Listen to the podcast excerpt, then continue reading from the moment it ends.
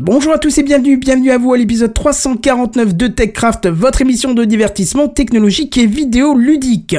Un gros dossier, Apple, un tour dans Spacecraft et un mini dossier de la semaine, ce soir dans TechCraft. Sound City présente. TechCraft.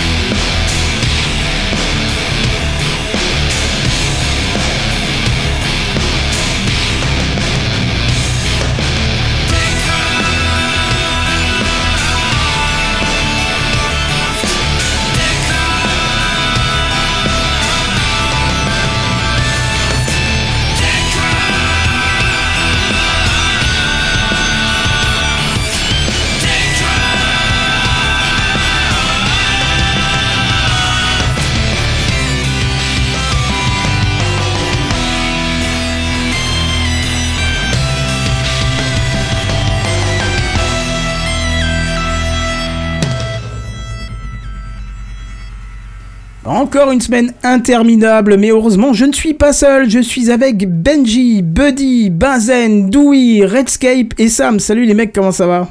Bonsoir. Donc on est, On est nombreux. on Et on n'est pas au complet. Ça Et, on n'est pas en complet. Il y a tellement de monde que vous m'avez éclaté les signaux, c'est terrible. Ah bah tu vois, et, et on est- on est- on s'est pas mis à fond en plus. hein. C'est ça. J'aime les signaux éclatés. Alors beaucoup de monde, oui, mais encore, signaux, encore une personne de plus. Bon sang, mais ce soir il n'y a plus de place, le Mumble va On craquer. n'arrive plus. Euh, bonjour Bruno, Bonsoir à tous. comment Comment tu vas Ça va, ça va, merci. Ça va pas trop euh, stressé pour ta première? On va essayer, on va essayer, on va voir ce que- C'est la ce première qu'on fois, peut ça faire. fait toujours un peu mal, t'inquiète. ça va. Oui, surtout quand tu passes par là. Oui, Alors voilà, allez. ce soir on accueille euh, Bruno, euh, mon contact chez Domadou, qui va nous faire le plaisir de parler de domotique. Euh, mais je vais te laisser te présenter, ce que tu fais et, et tout ça, quoi. D'accord, bah alors en fait moi, euh, donc euh, je m'appelle Bruno, je suis originaire de Lyon. Euh, j'ai fait un BTS domotique, donc c'est en 2008, donc les années passent. Et j'ai eu l'occasion de rejoindre Domadou en 2013, donc c'était il y a déjà quelques années. Donc Domadou, pour ceux qui ne connaissent pas, c'est une boutique en ligne de, de domotique. Euh, donc euh, voilà, ça fait depuis 8 ans que je suis dans cette entreprise, donc j'ai l'occasion de, de tester au quotidien euh, différents produits. Euh, donc euh, généralement les, les produits phares du marché, euh, euh, notamment avec des technologies sans fil comme le Z-Wave, le Zigbee ou l'Inocéan. Et euh, donc voilà, j'anime un petit peu les, euh, donc le blog qu'on a, donc blog.domadou.fr. Euh, et euh, je m'occupe aussi du référencement produit, voilà ce genre de tâches au quotidien euh, du digital. Et je crois que tu as Donc, aussi en une chaîne YouTube. Oui, tout à fait. Alors, euh, j'anime un petit peu la chaîne YouTube de l'entreprise, de Madou, mais aussi à titre personnel, euh, j'en fais une en, espagnol. Donc, c'était pour partager un petit peu euh, mon quotidien domotique, on va dire, pour l'Espagne, puisque, par exemple, des, concepts, enfin des, idées comme JDOM qui ne sont pas très connues en Espagne, bah, je me suis dit pourquoi pas me lancer, sachant que, je parle également l'espagnol. C'est bien vu ça. Et euh, donc justement, on va parler ensemble euh, ce soir de domotique, puisque comme tu... Alors il y a un truc qui, qui, qui m'a tiqué quand tu l'as dit tout à l'heure. Je ne savais euh, même pas que ça existait un BTS domotique. Oui, moi non Si. plus. si, si, ça existe en effet. Ouais, ouais, ça existe. Euh, Mais déjà en alors, je- 2009 en fait. Je, je sais qu'il y a- il y a une école à Lyon, euh, il y en a une autre en alternance aussi, donc euh, il y a deux formations de domotique. Euh, après, il doit en avoir quelques-unes en France aussi, mais c'est vrai que c'est pas un diplôme, euh, euh, enfin, qui, qui est, je pense, très répandu. Hein. C'est pas comme euh, d'autres domaines comme l'électricité, comme euh, la climatisation, ce genre de choses. Je vais peut-être reprendre mes études, moi je le sens. C'est Oh, c'est hyper intéressant comme cursus. Alors après, euh, on n'a pas forcément vu tout ce qui est technologie euh, sans fil. Euh, C'est-à-dire que par exemple, bon moi à l'époque, il n'y en avait pas tellement, il n'y avait pas grand-chose. Euh, mais par exemple, ma collègue qui euh, fait son BTS domotique, euh, qui vient de faire euh, l'année dernière, euh, m'a dit qu'aujourd'hui encore, on ne parle pas de technologies comme le Z-Wave, comme le Zigbee, etc. C'est plus ça, c'est euh, dommage. autour du KNX. C'est un petit peu dommage, ouais. Parce qu'il n'y a pas que le KNX euh, dans la domotique. Ouais, je connais pas du tout d'ailleurs. Donc, euh, Non, pour le coup, euh, ouais, j'avoue, moi non plus. Et, euh, et c'est quand même dommage parce que quand tu sais, euh, le, je te dirais, je parlerai pas de monopole, mais presque euh, de, de, de la domotique euh, publique, hein, on est bien d'accord, euh, de, de Zigbee, c'est quand même euh, dommage de, de, de, de pas en parler en fait en, en études, à proprement parler. Donc, euh, c'est. Je sais pas, ouais, je trouve ça un peu. Bon, après, après, euh, les, les BTS sont en refonte en ce moment, il me semble, donc euh, ça va Bah, peut-être ça. Et ils vont peut-être parler du nouveau protocole aussi euh, qui va arriver aussi. Donc euh, dans ce nouveau, euh, Ouais, Oui, ce oui, nouveau diplôme quoi. Ce serait bien. Ce serait bien.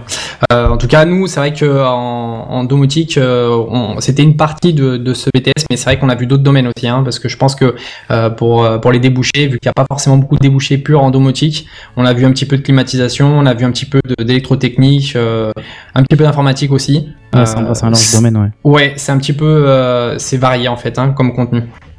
D'accord. Écoute, moi ce que je te propose, c'est qu'on passe directement dans le dossier de la semaine où on va parler justement des domotiques, peut-être d'où ça vient, euh, où ça va, enfin tout ça, hein, ce qu'on a l'occasion de voir aujourd'hui. Ce que je vais te demander, c'est si tu as l'occasion de voir, si tu un petit problème de connexion, on a des petites coupures en fait quand tu parles. D'accord. Et si jamais euh, ça persiste, euh, bah, on coupera peut-être la caméra de ton côté au moins pour que ça ne saccade pas. Priorité à l'audio, bien sûr. hein.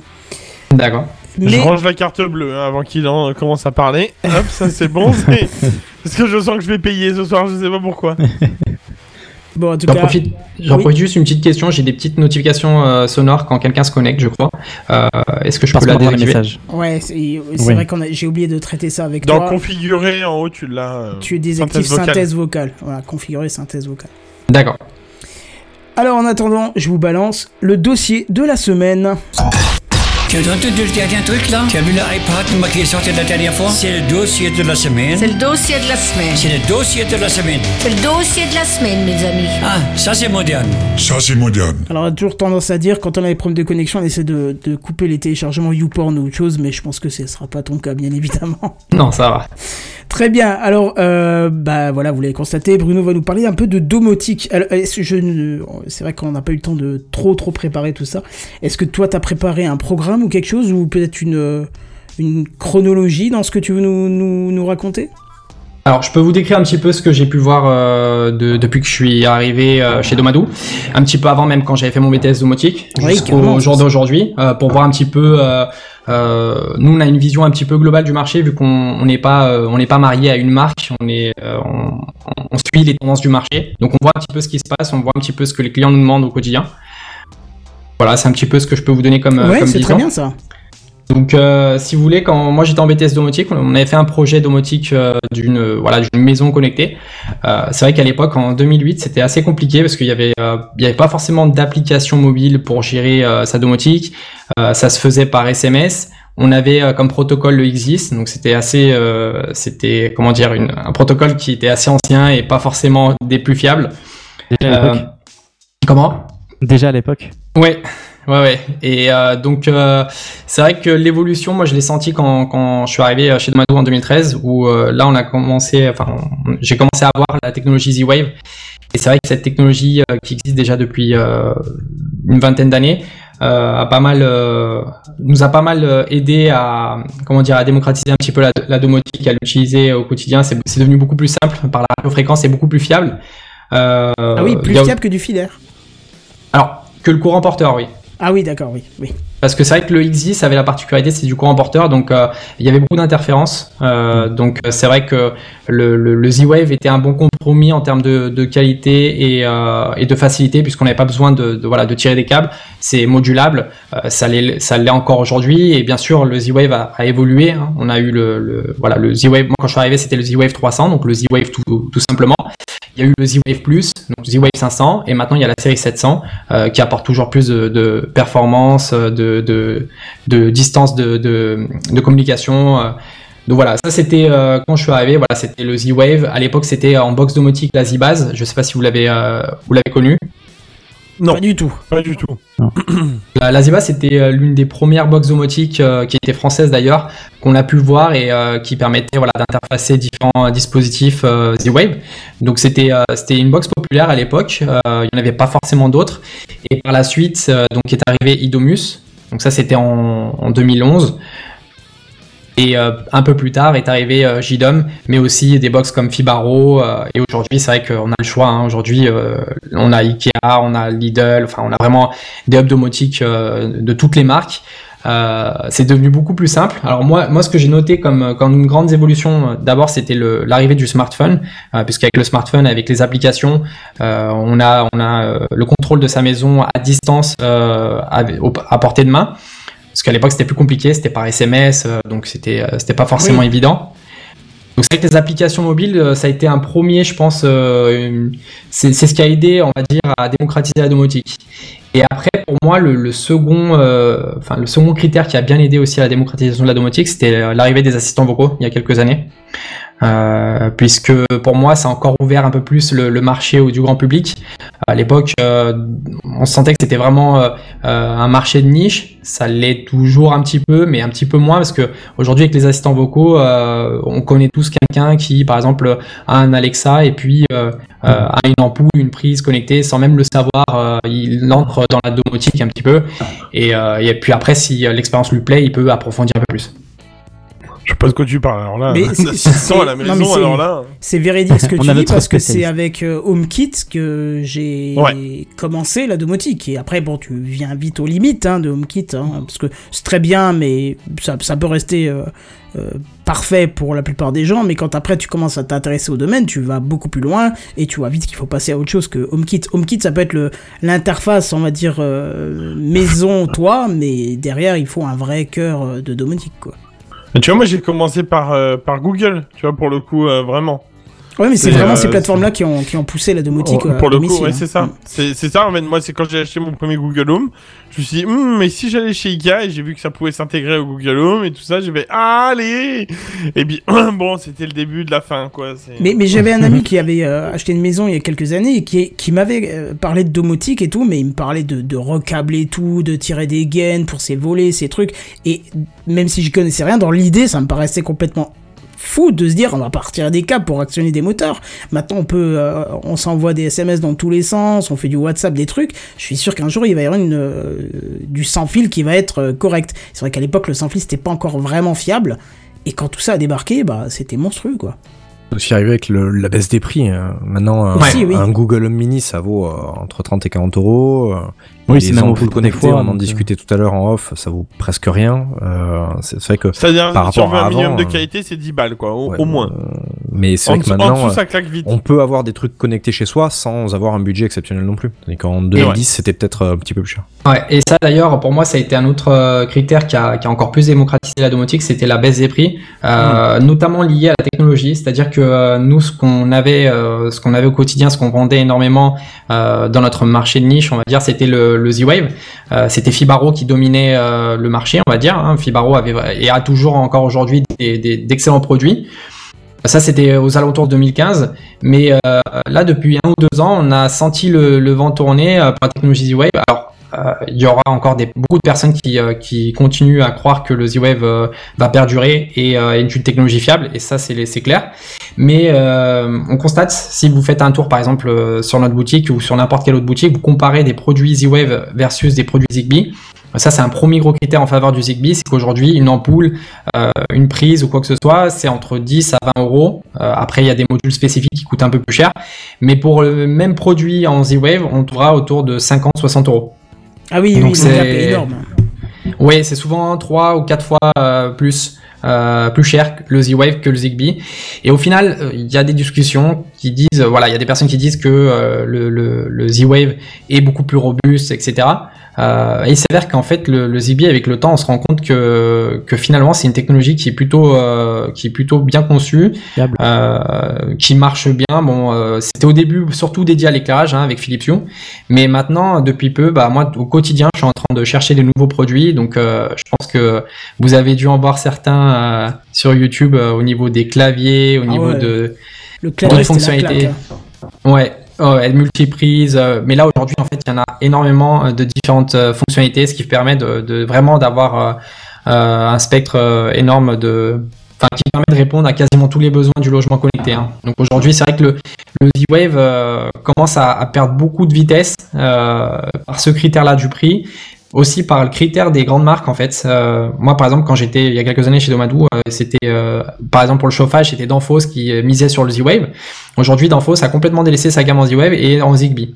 Donc pour le chauffage ça devient compliqué de gérer euh, du chauffage avec le Z-Wave. Euh, c'est pareil pour euh, pour Legrand qui est mis sur le Zigbee, c'est pareil pour Noden, c'est pareil pour Schneider, c'est pareil pour euh, pour Somfy, c'est pareil pour Mm. pour, Am- pour Amazon même parce que j'ai eu l'occasion de tester deux euh, modèles d'assistants vocaux, un, un avec écran et l'autre avec donc l'autre c'est l'Echo 4 euh, qui ont un hub intégré Zigbee. Donc c'est vrai que ça devient beaucoup plus simple avec le Zigbee que qu'avec le Z-Wave. Donc euh, voilà, ça fait partie des critères qui font qu'aujourd'hui euh, ça devient toujours plus simple et euh, donc voilà, la prochaine étape, ça sera Matter. Oui. Euh, ça, on verra. Ah ouais, ça on l'attend. Mais je trouve que euh, je- je reviens juste sur un truc avant qu'on passe amateur. Il y a un problème, je trouve, avec euh, euh, Zigbee, c'est la communication qu'il y a autour. Je te donne un exemple bidon. Euh, le, le- le magasin qui, qui est euh, connu du grand public, c'est le Roi Merlin pour la domotique. Hein, on va pas se le cacher, c'est c'est là où tu trouves le- le- les plus grands rayons euh, d'objets connectés. Euh, sauf que je vais souvent faire un tour, je discute souvent avec des vendeurs pour essayer de voir un peu où ils en sont, et aucun n'est au fait du Zigbee. Eux, ils parlent de fabricants, de box, de machin, et tu leur dis quel est le protocole qui est utilisé? Ils ne savent pas. Sur les boîtes, il n'y a aucune indication de protocole utilisé, c'est souvent opaque, enfin, tu sais pas.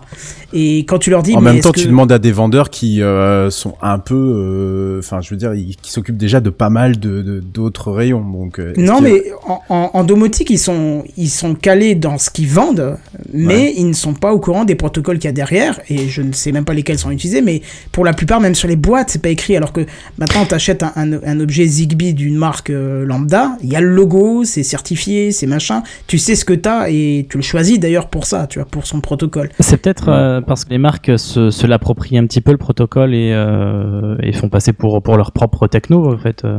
Il y a peut-être, ouais, c'est peut-être un peu ça. Euh, je prends des exemples des fois de marques en fait qui utilisent le Zigbee mais qui rajoutent une couche propriétaire qui fait que bah, du coup ils, ils évitent de l'indiquer euh, puisque les, les, les utilisateurs vont croire que euh, parce que c'est du Zigbee ça a fonctionné avec euh, un hub universel euh, compatible Zigbee. Ça peut être un des critères, ouais. Oui, ben on le Et voit avec le cas, par Philips Hue, hein, qui est, qui est euh, compatible Zigbee, mais qui te déconseille ouvertement de l'utiliser ailleurs. Enfin, ils l'ont fait pendant des années, et ils ont dû revenir là-dessus parce que euh, les utilisateurs étaient pas vraiment contents, quoi. Ouais, c'est précisément ce que j'avais demandé en fait. Là, j'ai des Philips Hue. Si je veux m'affranchir de mon pont Hue, je peux prendre un truc Zigbee, ça marchera quand même. Enfin, un truc JDOM ou. Ça Alors, marchera. Ouais. Alors, il, y a, il faut partir du principe en fait que tout dispositif Zigbee euh, doit être euh, intégré par les développeurs d'une box. Et, euh, et par exemple, l'exemple que tu m'as donné de JDOM, euh, JDOM a pour vocation d'être un hub universel, c'est leur seul produit. Euh, donc ils ont tout intérêt à intégrer tous les produits possibles et stratégiques bien sûr, euh, parce que si c'est des voilà, s'il y a un million de produits Zigbee et que bah, certains euh, c'est du pareil au même, ils vont d'abord euh, prioriser avec du Philips Hue par exemple. Donc ça c'est le cas, hein, je peux te confirmer que Philips Hue c'est compatible. Euh, et, euh, et donc voilà, il faut, il faut toujours un travail d'intégration. Euh, c'est pourquoi JDOM, euh, c'est- la force de JDOM, on va dire, c'est que si aujourd'hui tu prends un, un hub Philips Hue, tu vas pas pouvoir euh, utiliser des dispositifs Sonoff ou Akara du Zigbee, même si potentiellement tu pourrais le faire. Mais en fait, il faut qu'ils intègrent euh, ces produits-là. C'est pareil Ouais. pour Lidl, c'est pareil pour Ikea. Donc au final, ça fait beaucoup de hubs euh, pour chaque euh, groupe de périphériques. Et c'est pourquoi certaines personnes qui ont euh, différentes marques bah, unifient tout avec euh, une solution comme JDOM. hein. Il y en Oui, a deux, deux, trois autres, mais euh, voilà. Juste, près, il faut, faut préciser quelque chose parce qu'autant domotique, tout ça, je pense que ça reste assez grand public. Mais JDOM, par contre, ça l'est un peu moins pour peut-être ceux qui nous écoutent. JDOM, c'est une plateforme open source.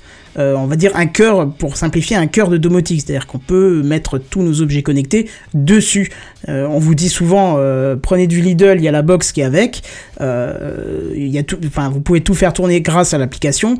Il faut savoir que JDOM, c'est vraiment un cœur à part qui est capable de faire beaucoup plus que les applications qu'on vous donne de base. Et surtout, le gros avantage, c'est que quand on dit cœur de domotique, c'est-à-dire qu'on peut avoir d'un côté du Philips Hue, de l'autre côté du Xiaomi, de l'autre côté du Akara, de l'autre côté du Lidl, euh, n'importe quelle, euh, même d'autres technologies, hein, euh, pas que du Zigbee, mais du Z-Wave, euh, de, de- du Wi-Fi, hein, par, par IP carrément, euh, tout ça, on peut les faire euh, communiquer ensemble grâce au cœur de, de domotique qui est JDOM et qui est open source. Voilà.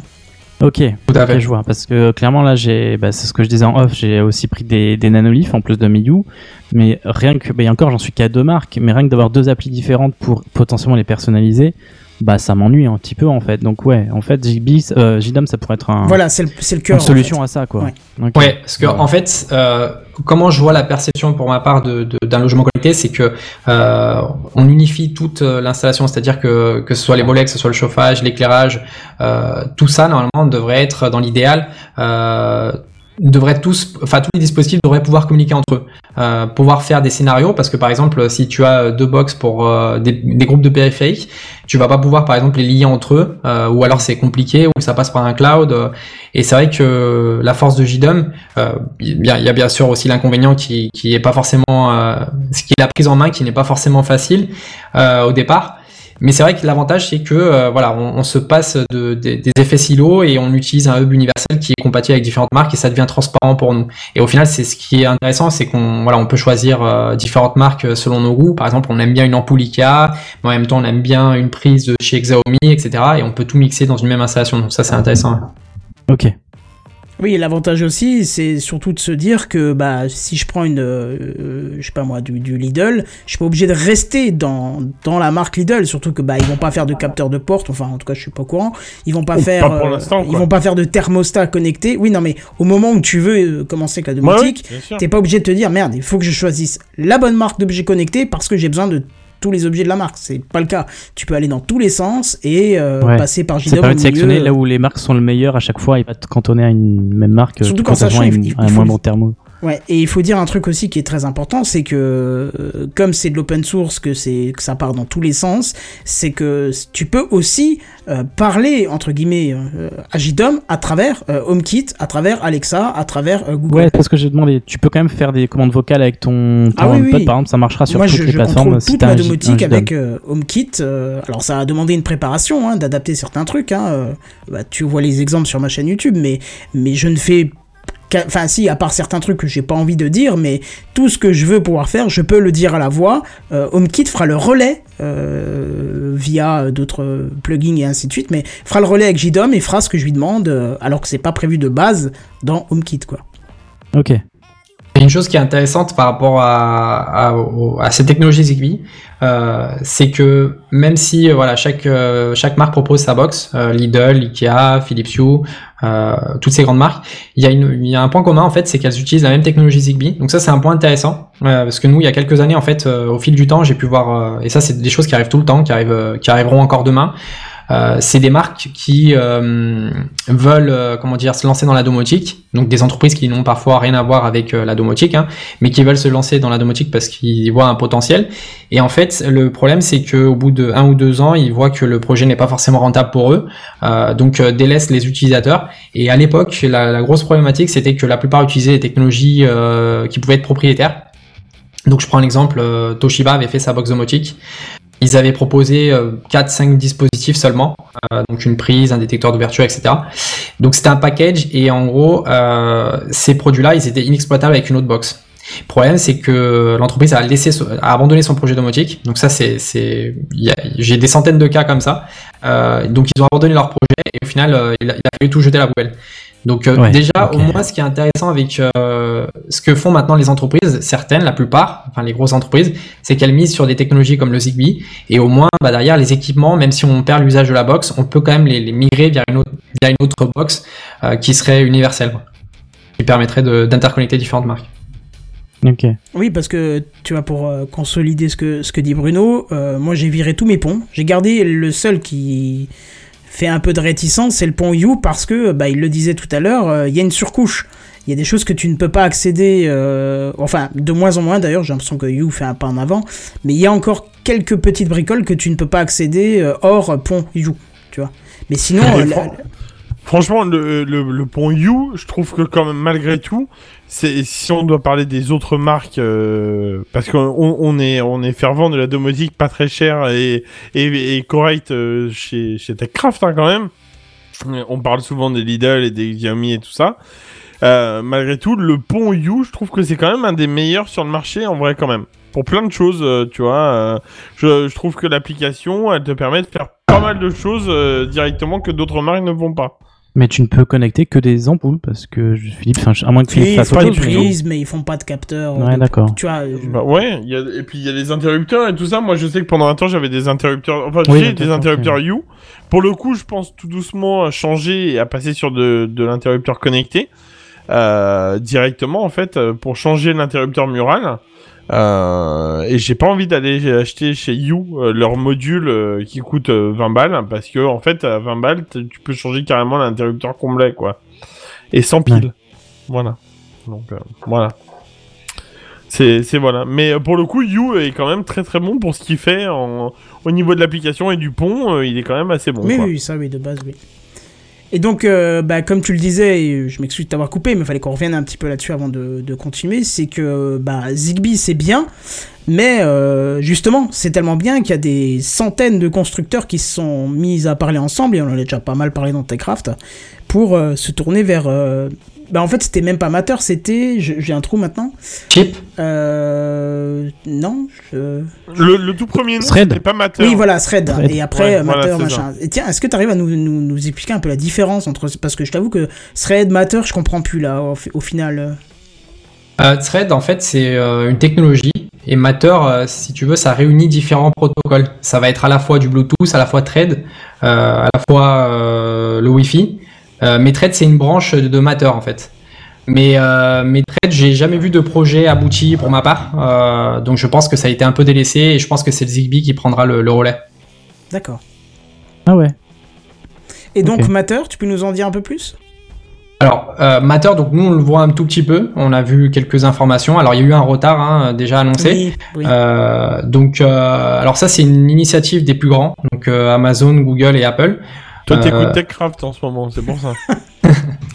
On en a parlé deux semaines, c'est pour ça. Euh, Donc euh, voilà, donc euh, il, euh, donc c'est un standard qui est open source et qui qui, qui a pour vocation de vraiment unifier une, une bonne fois pour toutes tous les comment dire toute la, la enfin tous les dispositifs qui sont lancés sur le marché afin de, de ne plus pouvoir de plus avoir à se poser la question de si mon ampoule est Zigbee, si mon ma prise est Z-Wave, est-ce que je vais pouvoir tout euh, tout utiliser avec euh, ma seule box domotique. Donc normalement maintenant, euh, dans quelques années, si le projet aboutit, quand on veut acheter un produit en magasin, on ne verra pas forcément la technologie utilisée derrière, donc le Z-Wave ou le Zigbee ou, ou euh, le Bluetooth, mais on verra en fait un logo Matter qui indique comme quoi euh, il respecte euh, le, ce, voilà, ce standard, euh, qui permet ainsi de voilà de de- d'unifier une installation et c'est ce que on souhaite tous au final. Euh, nous on veut une comment dire une expérience euh, qui soit la plus agréable possible, ne pas soucier de parce que comme on a pu le voir là précédemment, même avec le Zigbee, on a des problèmes de compatibilité entre certaines marques. Il y a des surcouches propriétaires, etc. Donc ce serait li- l'idée, la vocation euh, qu'a Matter euh, demain. Donc euh, normalement, Matter va réunir toutes les technologies. Euh, Donc euh, si, si vous avez du Zigbee ou du Z-Wave, ces technologies-là euh, seront exploitées euh, par Matter. Donc ça, c'est une bonne nouvelle, euh, puisque au final, euh, voilà, ces technologies ne seront pas délaissées euh, du jour au lendemain. hein. C'est même euh, la Zigbee Alliance, même euh, a même rejoint le, le mouvement Matter. hein. D'accord, donc tout sera impact... impacté, pardon, pas impacté, mais euh, dedans en fait. Oui, c'est ça. Voilà, ça, c'est vraiment une grande avancée euh, qu'on attend vraiment, quoi. Parce que, oui, on, on l'a pas précisé, mais Zigbee, c'est euh, basé sur le protocole euh, IP, donc euh, forcément, on aura du Wi-Fi dedans, et ainsi de suite, quoi. Ouais. Bah, très bien, qu'est-ce qu'il y avait d'autre encore à dire là-dessus? Euh, bah écoutez, pour ma part, pour l'instant, c'est le voilà, c'est le, le, le, le mouvement que, que je peux apercevoir au quotidien. Euh, c'est vrai que Matter, on, on le voit de loin, mais bon, c'est pas encore euh, c'est pas encore quelque chose d'actuel. Hein. C'est vraiment le en ce moment même, on est en plein dans le Zigbee. Hein, nous, en tout cas, euh, on, on sent le vraiment le, le mouvement du Z-Wave vers le Zigbee. Le Z-Wave euh, restera une référence et je pense qu'avec Matter, le restera encore. Euh, mais c'est vrai qu'aujourd'hui, pour le grand public, ça devient plus simple euh, d'utiliser du Zigbee, euh, sachant que tous les magasins proposent ce type de technologie. Aux dernières nouvelles, Matter, de, ce que j'avais du coup écrit il y a deux semaines, ils avaient annoncé euh, en début d'année les premières mises à jour de et avoir les premiers objets. c'est ce qu'ils aimeraient, avoir les premiers objets estampillés Matter en cet été, enfin l'été prochain quoi. Donc Ouais. euh, J'étais persuadé que le HomePod, par exemple, était déjà Matter en fait. non ils, mais non, ils annoncent annoncé. la précompatibilité. Oui, ça va être le cas d'Akara aussi avec leur hub. Euh, donc euh, tous les hubs euh, demain, ce sera peut-être JDOM aussi, je pense. Ils suivront aussi. Euh, Bah, obligé. auront, étonnant, vraiment, du contraire, hein. Ouais, voilà. Oui, oui. C'est, ils sont justement attentifs à ces évolutions. Euh, donc j'ai, je vois voilà de à droite et à gauche des, des box domotiques aussi qui, euh, qui sont en train de travailler dessus. Donc c'est une bonne nouvelle. Et du coup, JDOM, toi, tu, euh, tu, tu, euh, tu en as aussi chez toi à la maison, c'est ça? Euh, oui, tout à fait. Alors moi, on me passe une, euh, on m'a, on m'avait donné une JDOM Smart que j'ai euh, hum, échangé avec une JDOM Atlas aujourd'hui, Tu euh, la dernière box. Oh bah ça Mais- alors Mais pour autant, je suis, je suis pas, un, je suis pas un utilisateur, comment dire, euh, avancé de JDOM. C'est-à-dire que moi, je l'utilise, mais vraiment pour des tests, euh, euh, pour des tutoriels et ce genre de choses. Donc, je fais que modifier toute la configuration à chaque fois. Euh, parce Ah oui. que en fait, c'est, on- surtout au travail, en fait, on a, on a aussi des box JDOM, on a un vrai labo. Et, et c'est vrai que, bah, on, quotidiennement, je suis en train de tester des nouveaux produits, etc. Donc, c'est vrai qu'au final, j'en profite pas, pas forcément. Donc, donc voilà. Mais moi, je te conseille, un mec chez euh, Domadou qui s'appelle Bruno, il peut t'envoyer des capteurs à mettre chez toi à la maison, c'est top. C'est vrai, c'est vrai. Enfin, ça dépend. il hein, faut parce trouver son ses- contact. Il a, il, a, il a ses têtes en fait. Hein. C'est vrai qu'il a un groupe d'amis assez restreint, donc euh, c'est c'est C'est ça, compliqué de, rentrer dans ce cercle. Après, grâce à, grâce à lui, on découvre des choses en regardant la, la chaîne de Kenton directement Voilà, sur YouTube, hein, les gars. Mais du coup. Rangez la euh, carte bleue avant, par contre. Parce qu'on on- on parle de JDOM, mais euh, il y a le petit copain en face. Alors, ce que, ce que j'aime pas du tout euh, quand tu, tu vas un peu euh, dans le monde de la domotique, c'est qu'on a l'impression de te retrouver de nouveau euh, en- les, les conflits Apple, euh, Android, enfin euh, iOS, Android. C'est qu'il y a JDOM et Home Assistant. Et ils se crachent dessus. Mais pourquoi Déjà, hein? Parce que Home Assistant, c'est en fait un équivalent, on va dire. euh, Enfin, Ouais. Concurrent, j'aime pas le mot parce que ça crée de la, Ouais. de la disparité, Mais- ce qu'il faut. Je pense, de mon point de vue, alors euh, je travaille avec JDOM, hein, déjà il faut, faut le savoir, euh, on est dans le même groupe, euh, donc voilà, mes propos ne seront pas forcément hum, considérés comme objectifs, mais, mais moi j'ai voilà, je, je vais le dire en toute sincérité. Donc JDOM respecte tout à fait le, le travail de Dome Assistant, ça c'est l'équipe JDOM. Après la communauté peut ne, avoir du mépris ou inversement, ça je le sais pas. Euh, mais je trouve que c'est intéressant d'avoir de la concurrence parce que ça permet de faire évoluer les choses. Ah oui, Euh, je pense que je pense qu'il faut toujours avoir un concurrent. Euh, parce qu'avoir le monopole de quelque chose, je pense que c'est pas forcément euh, les meilleures choses. Et, euh, et c'est vrai qu'Home Assistant, alors euh, c'est assez similaire que, euh, à JDOM. Euh, alors les impressions que j'avais eues, alors moi j'ai pas utilisé Home Assistant, mais les impressions que j'ai eues euh, de différentes personnes, c'était que c'était plus compliqué à utiliser de base, euh, puisque euh, JDOM avait une interface qui permettait voilà de, de faire des clics et pas forcément de tout coder. Mais ça est en train de changer. J'ai- cru entendre que ça devenait beaucoup plus simple. Il y a les avantages de Home Assistant aujourd'hui, c'est que pour la communauté internationale, vu que c'est américain, euh, une interface qui est en anglais, donc euh, qui est certainement bien plus, euh, bien mieux traduite que JDOM. Oui, parce qu'il Euh, faut, faut préciser, JDOM c'est français. Voilà, donc JDOM, l'avantage de JDOM, c'est que c'est français. Donc en France, euh, bah, JDOM, c'est une référence, ça fait partie des références euh, domotiques.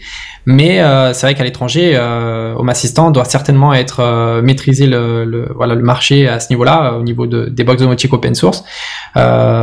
Chose que JDOM, j'aimerais bien voir, voilà, JDOM à l'international, ce serait une bonne chose. Mais c'est vrai qu'ils sont beaucoup aussi chez Home Assistant, donc ils sont une, une douzaine de personnes à temps plein et il me semble qu'ils sont qu'il y a 8000 contributeurs. Donc ça fait beaucoup de personnes, Oui. beaucoup plus que JDOM. Donc c'est vrai que que- qu'ils vont assez vite. hein. Donc euh, donc voilà, c'est un sérieux concurrent à JDOM. Oui, mais eux ne vendent pas de matériel, par exemple. Pour l'instant non. D'accord. Mais euh, il- voilà, il y a des, des, des annonces qui sont en train d'être euh, faites ces jours-ci d'une box qui devrait sortir l'été prochain. Euh, donc euh, donc euh, voilà. C'est-. Euh, je crois que oui, ce sera le, le cas en plus. Euh, bon, après, il y aura pas forcément de produits amateurs pour l'instant. Bon, ça, c'est JDOM aussi, Non. je pense qu'ils suivront. Mais c'est vrai que voilà, ils, ont quelques petits, euh, petits défauts, on va dire que JDOM euh, pour l'instant euh, comble. Mais c'est vrai que c'est un, un sérieux concurrent de, de JDOM. hein. Oui, Mais bon, JDOM, vu, que c'est français, euh, c'est vrai que c'est plus simple aussi, euh, puisque l'interface est bien traduite, enfin, elle est française, quoi. Et euh, donc, il y a une forte communauté aussi en France. Donc, l'avantage de JDOM pour nous qui sommes en France, c'est cet aspect-là aussi. Mais ce que j'ai pu voir, hein, ce qui charme beaucoup du côté de Home Assistant, c'est son ergonomie qui est, magnifique, hein, on va pas se cacher. Hein. Et aussi les interfaces graphiques qui sont dix fois plus léchées euh, Ouais. que sur JDOM, mais qui, je trouve, euh, c- créent du coup une, une barrière euh, de, de comment dire ça, d'inspiration. Parce que JDOM, t'as ton bac à sable, tu prends les jouets que t'as un peu partout autour et tu tu peux jouer ensemble. Et Home Assistant, j'ai testé, euh, donc en plus en maîtrisant déjà un peu JDOM, donc je savais vers quoi j'allais, et j'ai trouvé que c'était plus difficile à, comment, à s'inspirer des choses que tu pourrais faire, parce que euh, tant- quand on n'est pas dans la domotique, on se dit la domotique ça sert pas à grand chose. Si t'as besoin d'un- logiciel pour allumer tes lampes, c'est que t'es trop feignant, tu peux bouger ton cul du canapé. Et c'est ce que j'entends souvent. On me je le dit parle- à chaque fois. ah mais, mais j'entends ça tout le temps quand je parle de domotique autour de moi, c'est toujours oh bah attends, euh, c'est un truc de feignant, c'est que t'as pas envie de bouger, nanana. Et moi Et qui travaille de ça, c'est compliqué à me Ah bah justifier oui, aussi. je hein. me, bah oui, mais je me doute bien. Mais, mais j'ai j'ai eu le cas, j'ai eu des amis qui sont venus il y a pas très longtemps à la maison et il y avait une, une, une jeune femme qui connaissait pas du tout la domotique. Elle savait pas du tout ce que, ce que c'était. Je lui explique un peu. Puis elle dit ah bah non, bah, tu peux te lever pour éteindre la lumière, euh, tu peux machin et tout. Et je commence à lui dire, euh, bah écoute, tu vois, je peux monter la température, euh, je peux faire ci, je peux faire ça. Elle dit, ah oui, bah c'est du confort, mais ça reste du confort. Et là, je commence à lui dire, bah tu vois, euh, quand je vais au lit ou quand je pars, tout s'éteint, la température baisse, là, ainsi de suite. L'alarme se met en route. J'ai un détecteur de présence qui peut m'avertir s'il y a quelqu'un devant chez moi alors que je suis à l'intérieur que je vois pas. Et je commence à lui, lui, lui dire des trucs, et puis elle me dit, mais alors du coup, est-ce que tu peux faire ça? Et je lui dis, bah oui. Elle me dit, ouais, mais tu vas faire comment? Je lui dis, bah vas-y, dis-le toi-même à haute voix. Et euh, je lui donne quand même la syntaxe que j'ai prévue pour ce truc-là, elle le fait, et en fait, elle était émerveillée. Et du coup, elle s'est dit, ah ouais, mais c'est quand même sympa en fait. Donc il faut quand même déjà, avec la domotique, passer la première barrière de c'est un truc de feignant. Ouais.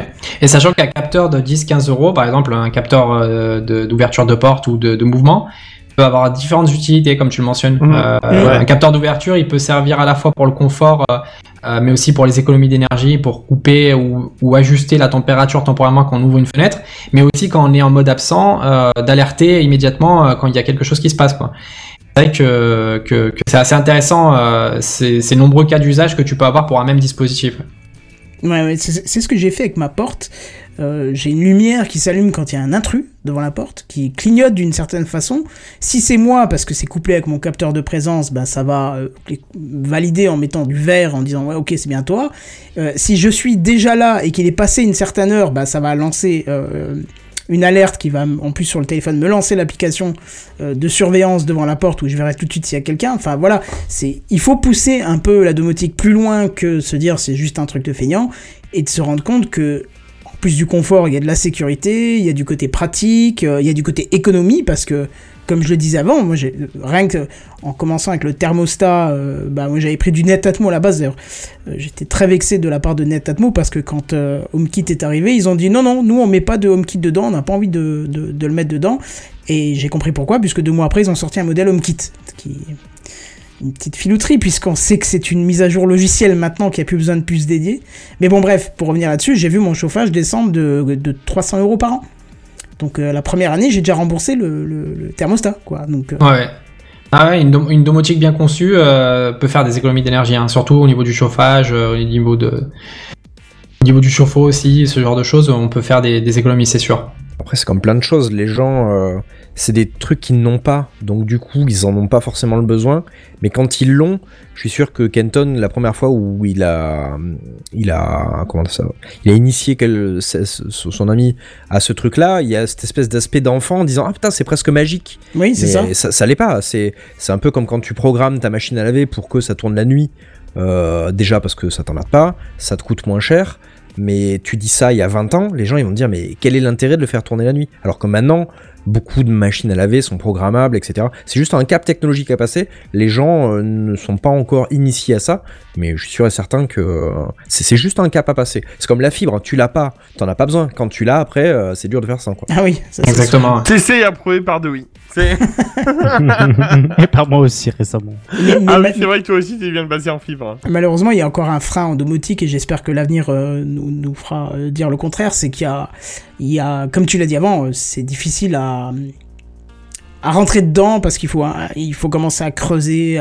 C'est difficile à, tout interfacer ensemble. Enfin, je parle pour un novice. Je pense que ça peut être très compliqué de se dire aujourd'hui, je vais équiper toute ma maison et je vais euh, installer un JDOM et je vais faire euh, mes 1000 scénarios, machin. C'est, enfin, une montagne devant soi qu'il faut gravir euh, petit à petit pour, pour vraiment comprendre l'intérêt, quoi.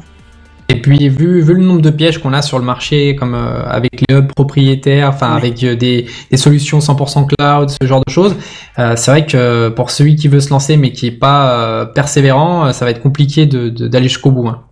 Ouais, clairement. Mm. C'est vrai. Ouais, non, je pense que c'est c'est une barrière à franchir. Et sur, oui, effectivement, pas se laisser avoir. Parce que c'est vrai que sur le marché, je pense qu'on le voit, euh, enfin, toi, tu dois le voir tous les jours sur le, sur le catalogue des constructeurs qui doivent aborder en essayant de, de refourguer du Zigbee bas de gamme ou autre chose. Ouais, ouais, tout à fait. Tout à fait. Genre, je vois, enfin, je vois de tout en fait, hein, mais c'est vrai que euh, bah, pour l'utilisateur, j'imagine c'est compliqué. Hein. Ça, ça l'est déjà pour nous des fois avec euh, certains produits euh, qui ont des spécificités qui sont pas compatibles parce qu'ils ont une surcouche, ils ont. Hmm. Bon, on, a, on, arrive à, trier, mais c'est vrai que on- pour quelqu'un qui, qui connaît pas forcément grand chose, moi typiquement sur euh, les vidéos que, que j'essaye de, faire au quotidien sur, sur ma chaîne YouTube, euh, j'ai beaucoup la question, euh, j'ai un produit Zigbee, pourquoi ça marche pas avec ce hub euh, qui est en Zigbee, etc. Et c'est vrai que bah, c'est des questions qui, ouais, pour quelqu'un qui vient de se lancer, euh, ça paraît logique hein, comme question, hein, c'est le même langage, donc pourquoi ça marche pas ensemble Mais c'est vrai que, que, que pour faire le bon choix, c'est c'est pas forcément évident. Ouais. Non, je pense qu'il faut se casser des fois un peu les dents au début et savoir un peu comment tout fonctionne et, et aller plus loin, quoi. Puis je, je trouve aussi qu'il y a une... Parce que on va pas se le cacher, hein, euh, euh, même si tu travailles euh, chez Domadou, qui est un revendeur, on va parler un petit peu aussi de, euh, des prix qu'on peut voir ailleurs. On a quand même des Chinois qui proposent euh, des capteurs euh, renommés, euh, Xiaomi, à des prix qui sont euh, trois fois Ouais. inférieurs à ceux qui sont en France, quoi. C'est vrai que ça, c'est quand même un sacré avantage hein, par rapport à ça. Ouais, ouais, tout à fait. Aujourd'hui, pour euh, 10 euros, euh, on peut s'équiper avec euh, un périphérique. Donc, euh, c'est c'est- c'est vraiment accessible à ce niveau-là. Hum, ouais, c'est clair. Euh, bon, bah voilà, je pense qu'on a fait un bon tour quand même. Est-ce que vous avez peut-être des questions euh, pour Bruno? Ouais, sur Tomadou, du coup, on peut. Enfin, je, je suis en train de voir un petit peu de parcourir le, le site en même temps. Parce que Moi que je, j'évite. je connaissais Moi pas du tout. j'évite. Et puis, euh, le dit. Attendez quelques heures, il y, aura les il y aura les French Days, donc je pense qu'il y aura quelques opérations intéressantes. Ça marche. Du coup, ouais, on trouve de tout pour s'équiper et- de A à Z, euh, donc que ce soit le pont ou s'équiper donc euh, des, des ampoules, euh, des, des capteurs, choses comme ça en fait. Comment Pardon, excuse-moi, j'ai pas bien en- entendu ta question. Ce que je disais, c'est que comme je connaissais pas Domadou, là je parcours un petit peu en même temps, donc si je comprends bien, on peut trouver de tout à part pour s'équiper de A à Z Ouais. en domotique, donc des box, des éclairages, des capteurs, des choses comme Ouais, ça. euh. ouais, ouais. Il y, a- il y a vraiment une variété euh, intéressante. Euh, alors moi, personnellement, je travaille au quotidien là aussi euh, au référencement produit, donc je recherche euh, des fonctionnalités atypiques pour, pour comment dire, enrichir l'expérience du logement connecté. Donc si vous allez sur Domadou, par exemple, vous filtrez par technologie, par exemple la technologie Zigbee, et vous allez voir aussi des filtres sur les usages. Et il y a énormément de choses pour les, enfin voilà, je peux pas tous les mentionner, mais pour volets roulants, euh, pour mesurer euh, l'eau d'un liquide, enfin pour mesurer la, température d'un liquide, donc euh, que ce soit la piscine, pour gérer l'éclairage extérieur, l'éclairage intérieur, pour avoir le, le niveau de luminosité, enfin d'informations. peut-être et- En, parcourant ce genre de catalogue, on peut en fait euh, voir émerger des idées, choses comme ça. euh. Ouais, Oui, ouais. oui, bien sûr. Je me suis jamais vraiment plongé dedans, mais c'est vrai qu'en fait, C'est en les parcourant ce euh, catalogue que Buddy va creuser son compte bancaire. Et puis ouais, vous trouverez différentes, euh, informations aussi sur les, les différents blogs. Euh, je sais qu'il y a par exemple Domoblog et Maison et Domotique et les Alexiens euh, qui, ont, qui sont trois bonnes sources d'informations qui parlent beaucoup de produits euh, qu'on a au catalogue. Aussi sur YouTube, hein, euh, quant aux productions. Euh, vous avez euh, J'ai testé aussi qui a fait un test sur la Chile Atlas récemment. Euh, donc euh, avec ça, Ouais, je vais voir plus clair. ouais. En sachant qu'il va y avoir pas mal de vidéos qui vont venir euh, dès que j'arriverai à relever la tête de l'eau, mais, euh, mais euh, la JDM Atlas, on va voir justement euh, comment la mettre en route et euh, comment euh, ça va être un petit peu le, le- le test ultime, ça, comment partir de son installation qu'on a déjà sur Raspberry Pi et passer sur la Atlas avec le moins d'étapes possible, c'est-à-dire sauvegarde et restauration. Ça, ça va être, ça va être un filet Est-ce que ça. Kenton, je peux te demander un service, c'est de bannir mon compte de ta chaîne? Juste ça. C'est voilà, ça prendra deux minutes vraiment, tu bannis parce que comme ça je le verrai pas, mais ça me fera plaisir, hein, vraiment. Mais c'est c'est bien parce euh, qu'on va vraiment pouvoir voir le gap qu'il y a entre, euh, entre du Raspberry Pi où on ajoute les éléments euh, au fur et à mesure, les capteurs, les, les protocoles, et quelque chose qui est dédié à ça, quoi. Oui, parce que c'est un, un peu venu par surprise, on l'attendait pas, euh, la JDOM Atlas. euh. On a gardé le secret jusqu'à la fin, ouais. Ouais, ouais, Il y j'ai a vu eu- ça. hein. Il y a eu des problèmes de composants, hein, ça c'était indépendant de volonté, c'est c'est le problème actuel de- du monde Ah entier. oui, oui. Donc, euh, la, dire, la date de sortie a été repoussée et vu qu'on n'avait pas forcément de visibilité au début, on a dû attendre jusqu'au dernier moment pour pouvoir euh, définitivement euh, communiquer à ce sujet. Voilà, la box est là, on a de la quantité, donc n'hésitez pas. C'est c'est le moment si vous voulez vous équiper. Là, on a on a fait le nécessaire pour euh, pour en avoir en stock. En plus, elle, elle est, elle est super chouette. Alors, on, on va- me traiter de vendu parce que sur, sur Techcraft, on a tendance à ne pas relayer la, la, la parole de ceux qui veulent vendre. Mais si je le fais euh, ce soir, c'est parce que j'ai eu le matériel en main et que c'est très bien. Hein, vous savez que dans Techcraft, on vous parle que de choses qu'on aime. Donc, c'est une raison. Ça plus. Ça suffit, vraiment. Comment tu, tu veux dire quoi? Attends, je l'ai je l'ai Ça là. suffit, ça suffit. Arrêtez de vendre le projet là, c'est bon. hein. Non, mais euh, c'est vrai que Après, le, le, moi, moi, pour ma part, j'ai rien à vendre euh, en particulier, c'est-à-dire que je le fais, euh, si je vous, vous transmets l'information, c'est avec plaisir, mais euh, j'invite tout le monde à, à, à consulter, à, à comparer euh, avant, parce que pour moi, il n'y a pas une solution pour tout le monde, il y a, y a des solutions adaptées pour chaque besoin. Quelqu'un qui a un besoin très simple, je peux lui conseiller un assistant vocal aujourd'hui d'Amazon avec la, le hub Zigbee intégré. Pour l'avoir testé, c'est relativement simple, j'ai jamais vu aussi simple, hein. il suffit juste de dire euh, euh, le mot magique suivi de découvre un dispositif. Oh vas-y, dis-le, ça va, ça va. en ça va être tellement drôle que ça déclenche ça. Mais Redscape peut témoigner. euh, sache qu'il y a un épisode de euh, de quand de notre euh, série euh, qu'on ne peut pas écouter du tout euh, chez moi parce qu'en fait à un moment il y a quelqu'un qui dit OK 1 1 et euh, du coup ça coupe la totalité de la vidéo. Voilà. Mais si, dis-le pour que ça soit, mais dis-le pour que ça soit drôle. Ok, Google et petit- puis voilà. Ouais, voilà, c'est ça. Bah merci, ouais, mais moi, j'en- t'en enfin, t'en as pas 50 chez toi, donc c'est Non, bon. non, Voilà, non, non, non, j'ai euh, pas cette chance-là. Hmm. Voilà. Voilà, donc euh, il y, a, y a- voilà, il y a des solutions pour tous, hein, donc euh, il y, a, pas de comment dire, y a, pour moi, JDAM ça fait partie d'un public et il y a, d'autres publics et il y a des produits que nous on n'a pas forcément, que vous trouverez sur internet. Mais le plus important c'est d'essayer d'avoir une domotique qui est transparente, qui est simple, euh, qui est évolutive aussi. Euh, donc euh, voilà, à partir de ces critères-là, essayer de vérifier euh, quelles sont les bonnes directions à prendre.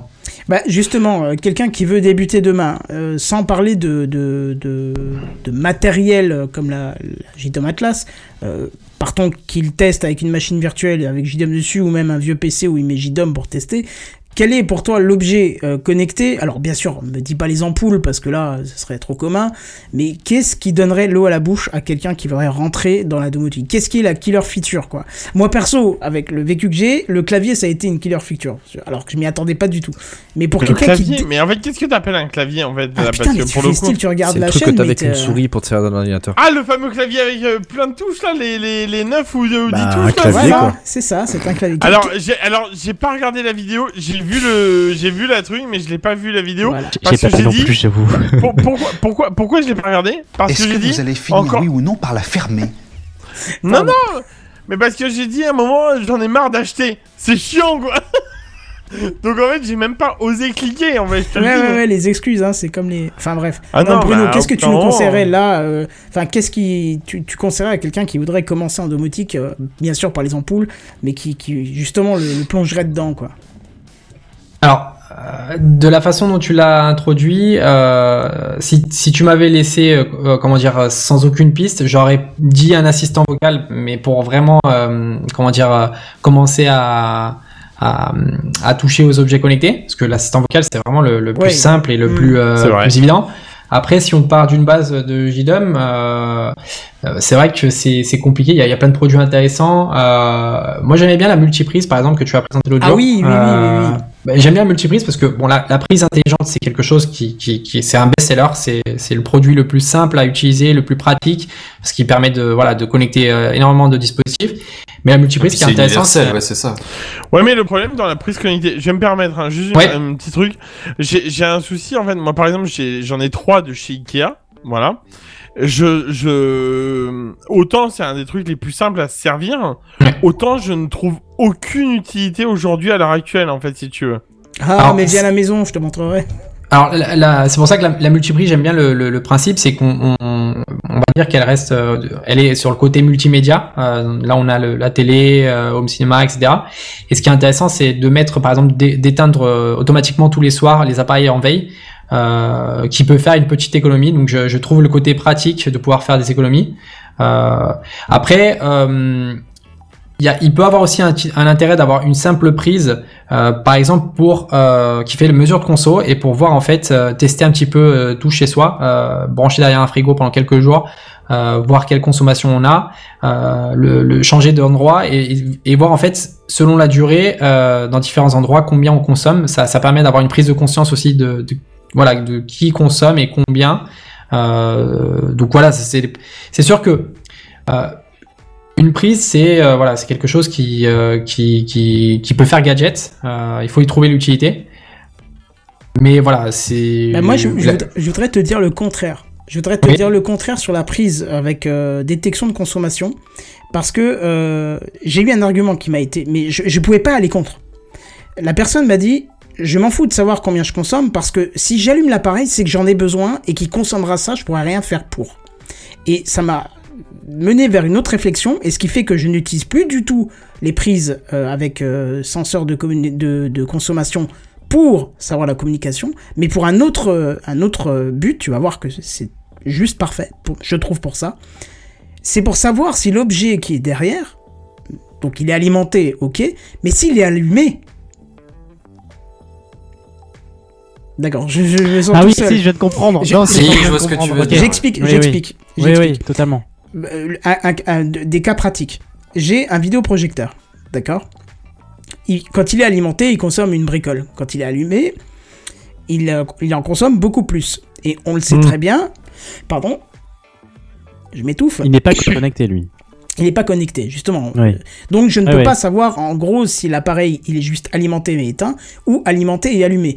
Et alors ça, comme d'autres appareils, on sait très bien que c'est pas très bon de couper le courant euh, quand euh, l'appareil est en utilisation. Un vidéo proche, tu fais ça, la lampe elle fait trois jours et tu lui dis au revoir. Euh, Il y a plein d'autres éléments. Un PC, tu lui fais ça, bon avec le SSD c'est moins grave, mais même c'est pas bon de couper le courant directement. Ce qu'on peut avoir besoin dans un scénario, c'est de savoir si Bon, ok, il est allumé, mais c'est de savoir, enfin, il est alimenté, mais c'est de savoir si l'élément derrière est en fonctionnement ou pas, ou s'il est en veille. Et je trouve que justement, ce, ce, ce, ce type de prise avec, euh, Usage. euh, ouais, avec euh, détection de consommation sert plus, je trouve, dans ce sens-là, que dans Ouais. se dire, bon, bah, j'ai consommé 50 watts. euh, tu Ouais, vois, ouais. euh, ça, ça Ouais. permet une interaction beaucoup plus fine avec les éléments. Parce que, effectivement, j'en ferai d'ailleurs une vidéo, tu, tu m'avais envoyé une prise avec euh, détection de consommation. Je l'ai mis sur un truc, je dis ok, voilà, bah je sais que ça consomme ça, mais qu'est-ce que tu veux que j'y fasse Puisque quand j'en ai besoin, je l'allume. Je vais pas me dire oh non, je vais pas l'allumer. J'en ai besoin, je vais l'allumer. Et je l'ai mis par exemple sur une. euh, une euh, comment on appelle ça Une euh, climatisation. Euh, ce qui fait que je, je suis en mesure de savoir si elle est allumée ou pas, et donc d'interagir avec la climatisation. De ne pas couper si elle- le courant si elle est en mode de fonctionnement, parce qu'elle aura pas le temps de se refermer, elle aura pas le temps d'évacuer l'eau, enfin, tous les trucs. euh. Et, et c'est pareil pour d'autres éléments. Se dire d'abord je vais initier l'extinction de l'appareil, et après couper le courant. Ouais. Donc pour moi, ce serait Ouais, c'est euh, pas plus, bête. Ouais, plus, ouais, dans le sens totalement. là, quoi. Voilà. Euh, D'autres choses encore à dire un peu sur la domotique?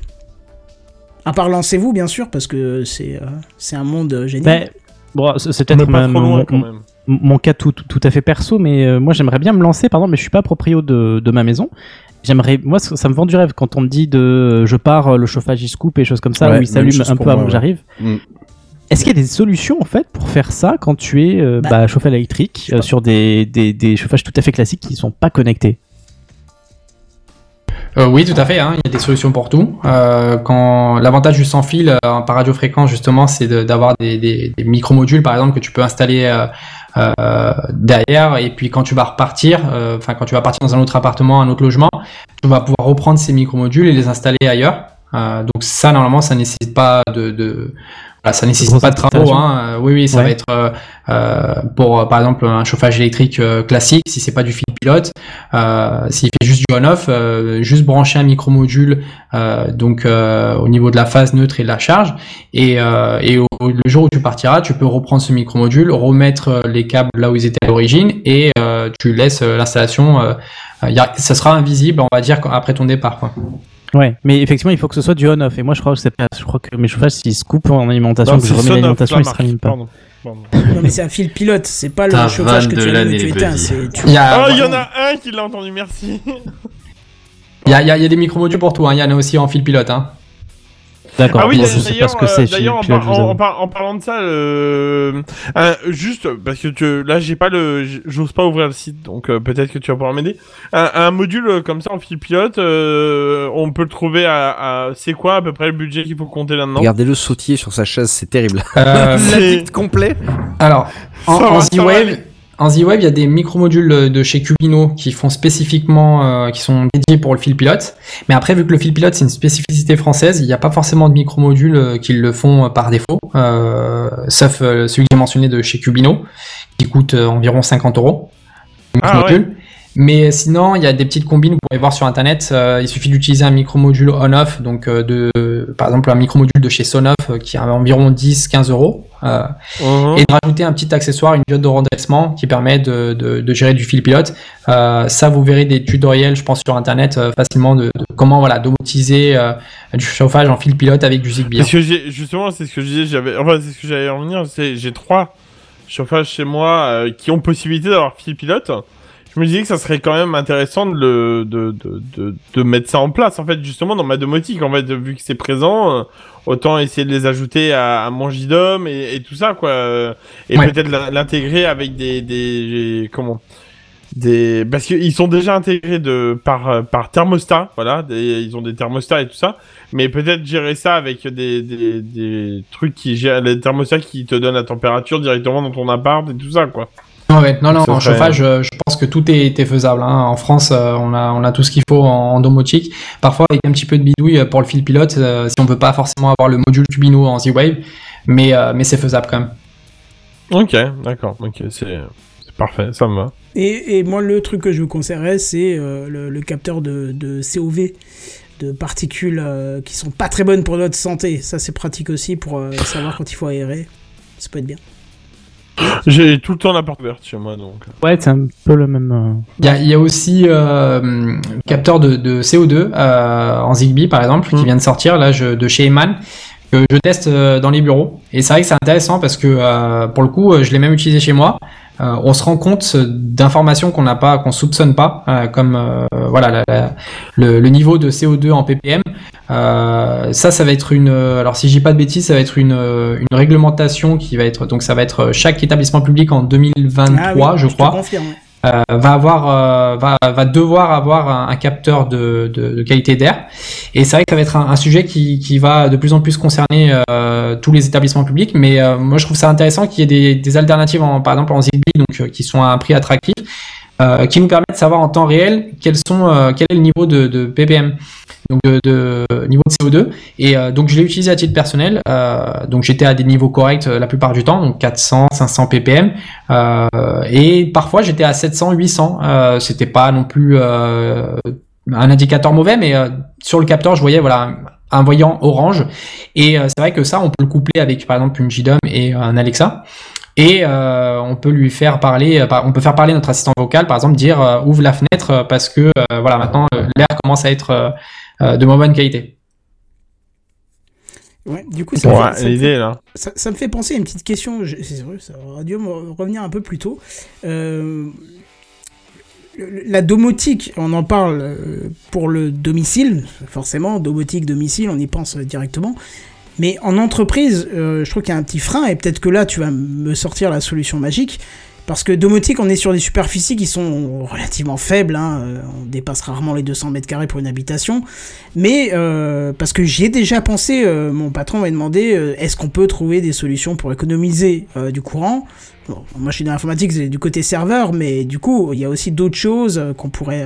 euh, alors j'ai pensé Ouais. à la domotique, mais je me suis dit vu les surfaces à couvrir, on arriverait euh, en on n'arrive pas à avoir un maillage euh, correct. Est-ce qu'il existe des relais? Est-ce qu'il existe des moyens de, couvrir de grandes superficies avec euh, euh, du Zigbee ou peut-être d'autres technologies?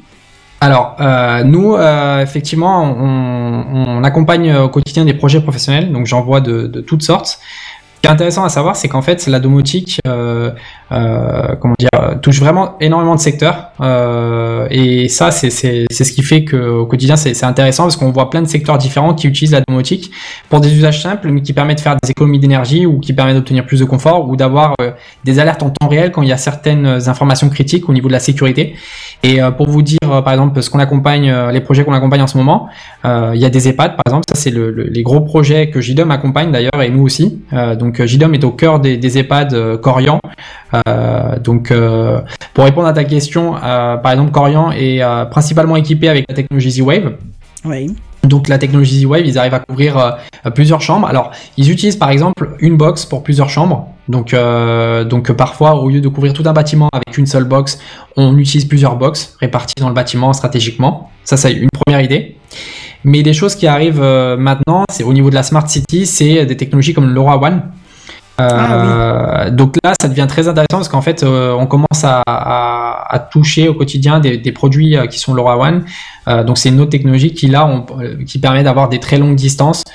Donc là, on retrouve tout ce qu'on peut Oui, retrouver en Zigbee. voilà, tout ce qu'on peut retrouver en Zigbee ou en Z-Wave, euh, que ce soit des prises, que ce soit des capteurs de qualité d'air, par exemple pour les écoles. Euh, je prends l'exemple tout simple. Euh, supposons qu'une école a plusieurs classes et qu'elle souhaite voilà, mesurer la qualité de l'air de chaque classe. Euh, bah, c'est vrai que comme tu le mentionnes, avec une technologie comme le Zigbee ou le Z-Wave, c'est plus pour du résidentiel, c'est plus difficile pour un bâtiment. Il faut, euh, ça nécessite euh, bah, soit d'avoir plusieurs boxes réparties euh, stratégiquement, soit d'avoir un gros maillage mm, avec euh, tout ce qui est prise, module ou ampoule qui permettent de répéter le signal. Ouais, c'est complexe.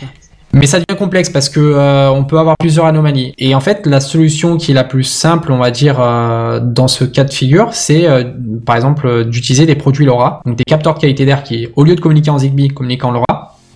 Et à ce moment-là, euh, vu qu'ils ont une longue portée de communication, ils peuvent parler directement avec cette JDOM. Euh, donc c'est des projets qui arrivent euh, maintenant avec des écoles avec euh, avec avec d'autres projets aussi de mairie, ce genre de choses. Donc c'est vrai qu'on va, nous on va on va essayer de de, voilà de- d'accompagner ces projets-là, surtout liés à la, qualité de l'air mais aussi au niveau de la sécurité, quand quelqu'un ouvre une porte, avoir une alerte, par exemple les écoles, s'il y a quelqu'un qui ouvre une fenêtre durant le week-end, c'est qu'il y a quelque chose qui va pas.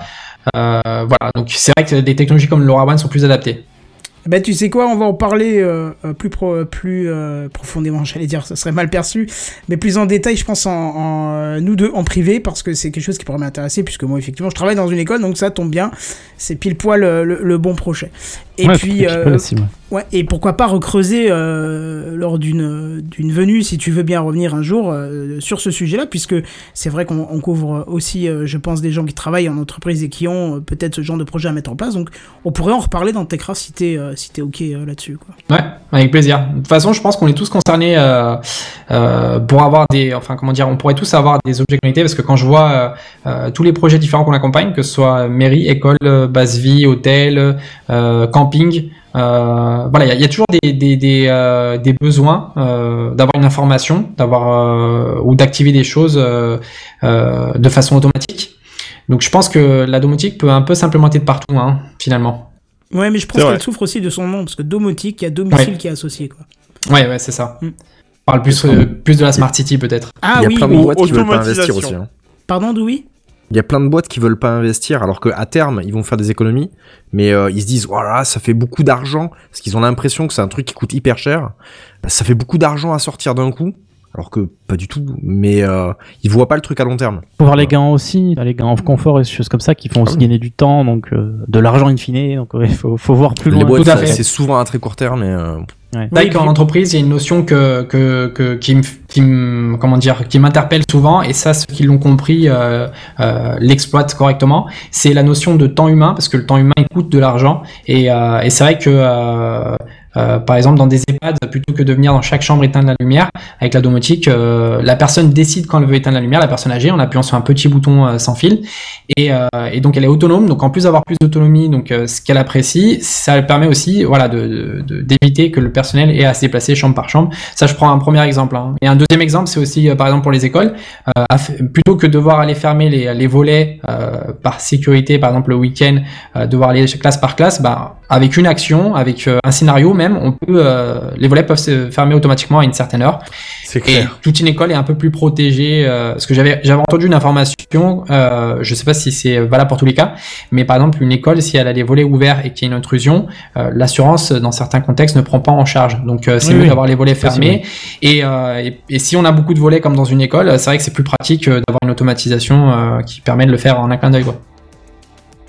Ouais, c'est clair. Puis ça permet effectivement de, de, de, de s'allouer à des tâches, de s'adonner à des tâches un peu plus euh, peut-être intéressantes que effectivement passer à faire le tour des locaux. euh. Ouais, mais pour le coup, c'est quand même un coup euh, de d'avoir le, le, le petit module qui gère le, rien que le, la fermeture du, du volet quand, quand même. Tu te mets Ouais, mais t'imagines la perte de temps tu de faire tout le tour de ton local euh, pour fermer Bah, euh, des volets? Ouais, mais souvent, alors je vais pas, je, je pars pas désobligeant, mais dans le principe, t'as souvent des femmes de ménage qui passent tous les soirs dans les salles de classe. Elles ferment les volets en même temps, quoi, en fait. Et Bah, c'est oui, rapide. mais justement, euh, au lieu de faire ça, bah, elle pourrait faire d'autres choses, tu vois. Alors, de plus intéressantes Moi potentiellement. aussi le truc au niveau, par exemple, de l'économie d'énergie. Un établissement scolaire, ça doit être plus ou moins chauffé. Il peut pas faire moins 4 dans une salle de cours.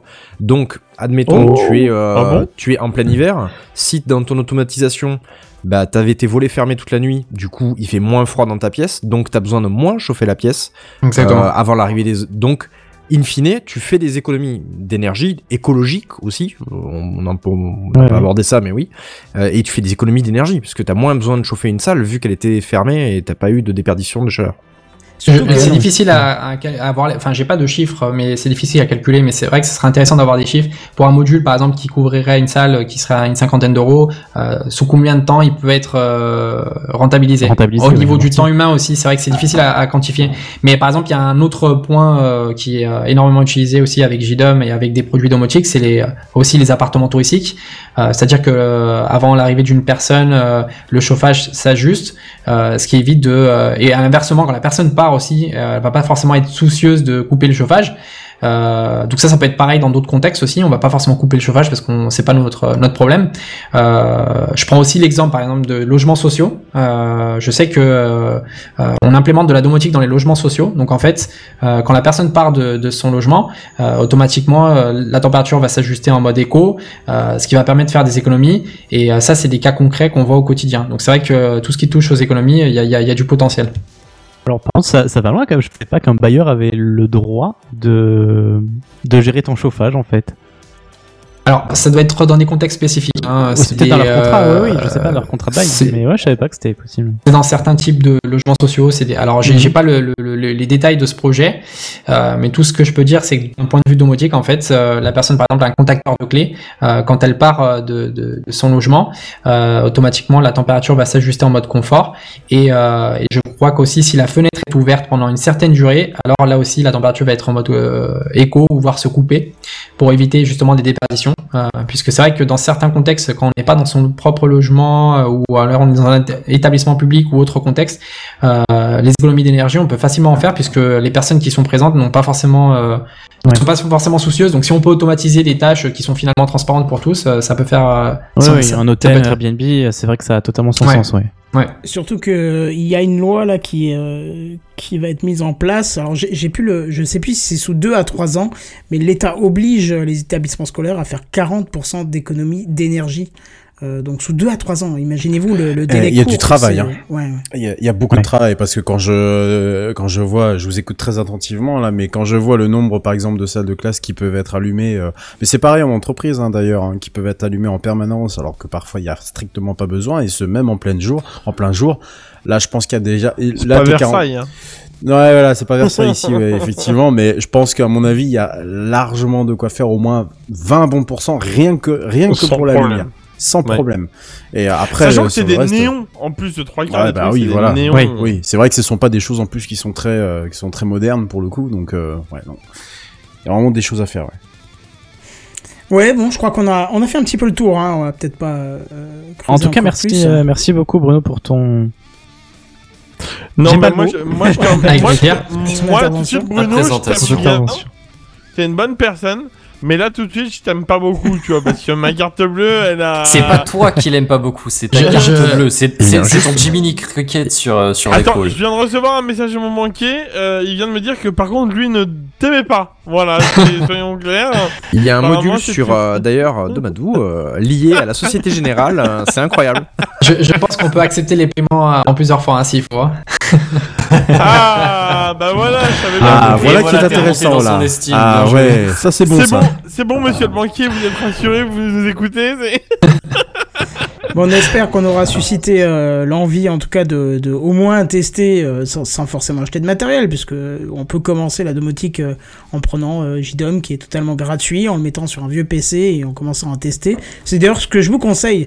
Euh, c'est pas méchant, hein, Bruno, mais moi je conseille plutôt de commencer Ouais. en ne dépensant rien du tout, euh, en essayant euh, JDOM pour voir si ça convient, ou même voir Home Assistant, hein, euh, peut-être que vous préférez, et commencer avec la domotique, euh, puisque euh, je pense qu'il vaut mieux d'abord voir ce que c'est avant d'investir. euh, et se- Non mais c'est tout à fait la, la bonne direction à prendre je pense. Hein. Euh, Quelqu'un qui a, qui a un petit peu de temps à consacrer, et qui euh, qui veut se lancer un petit peu.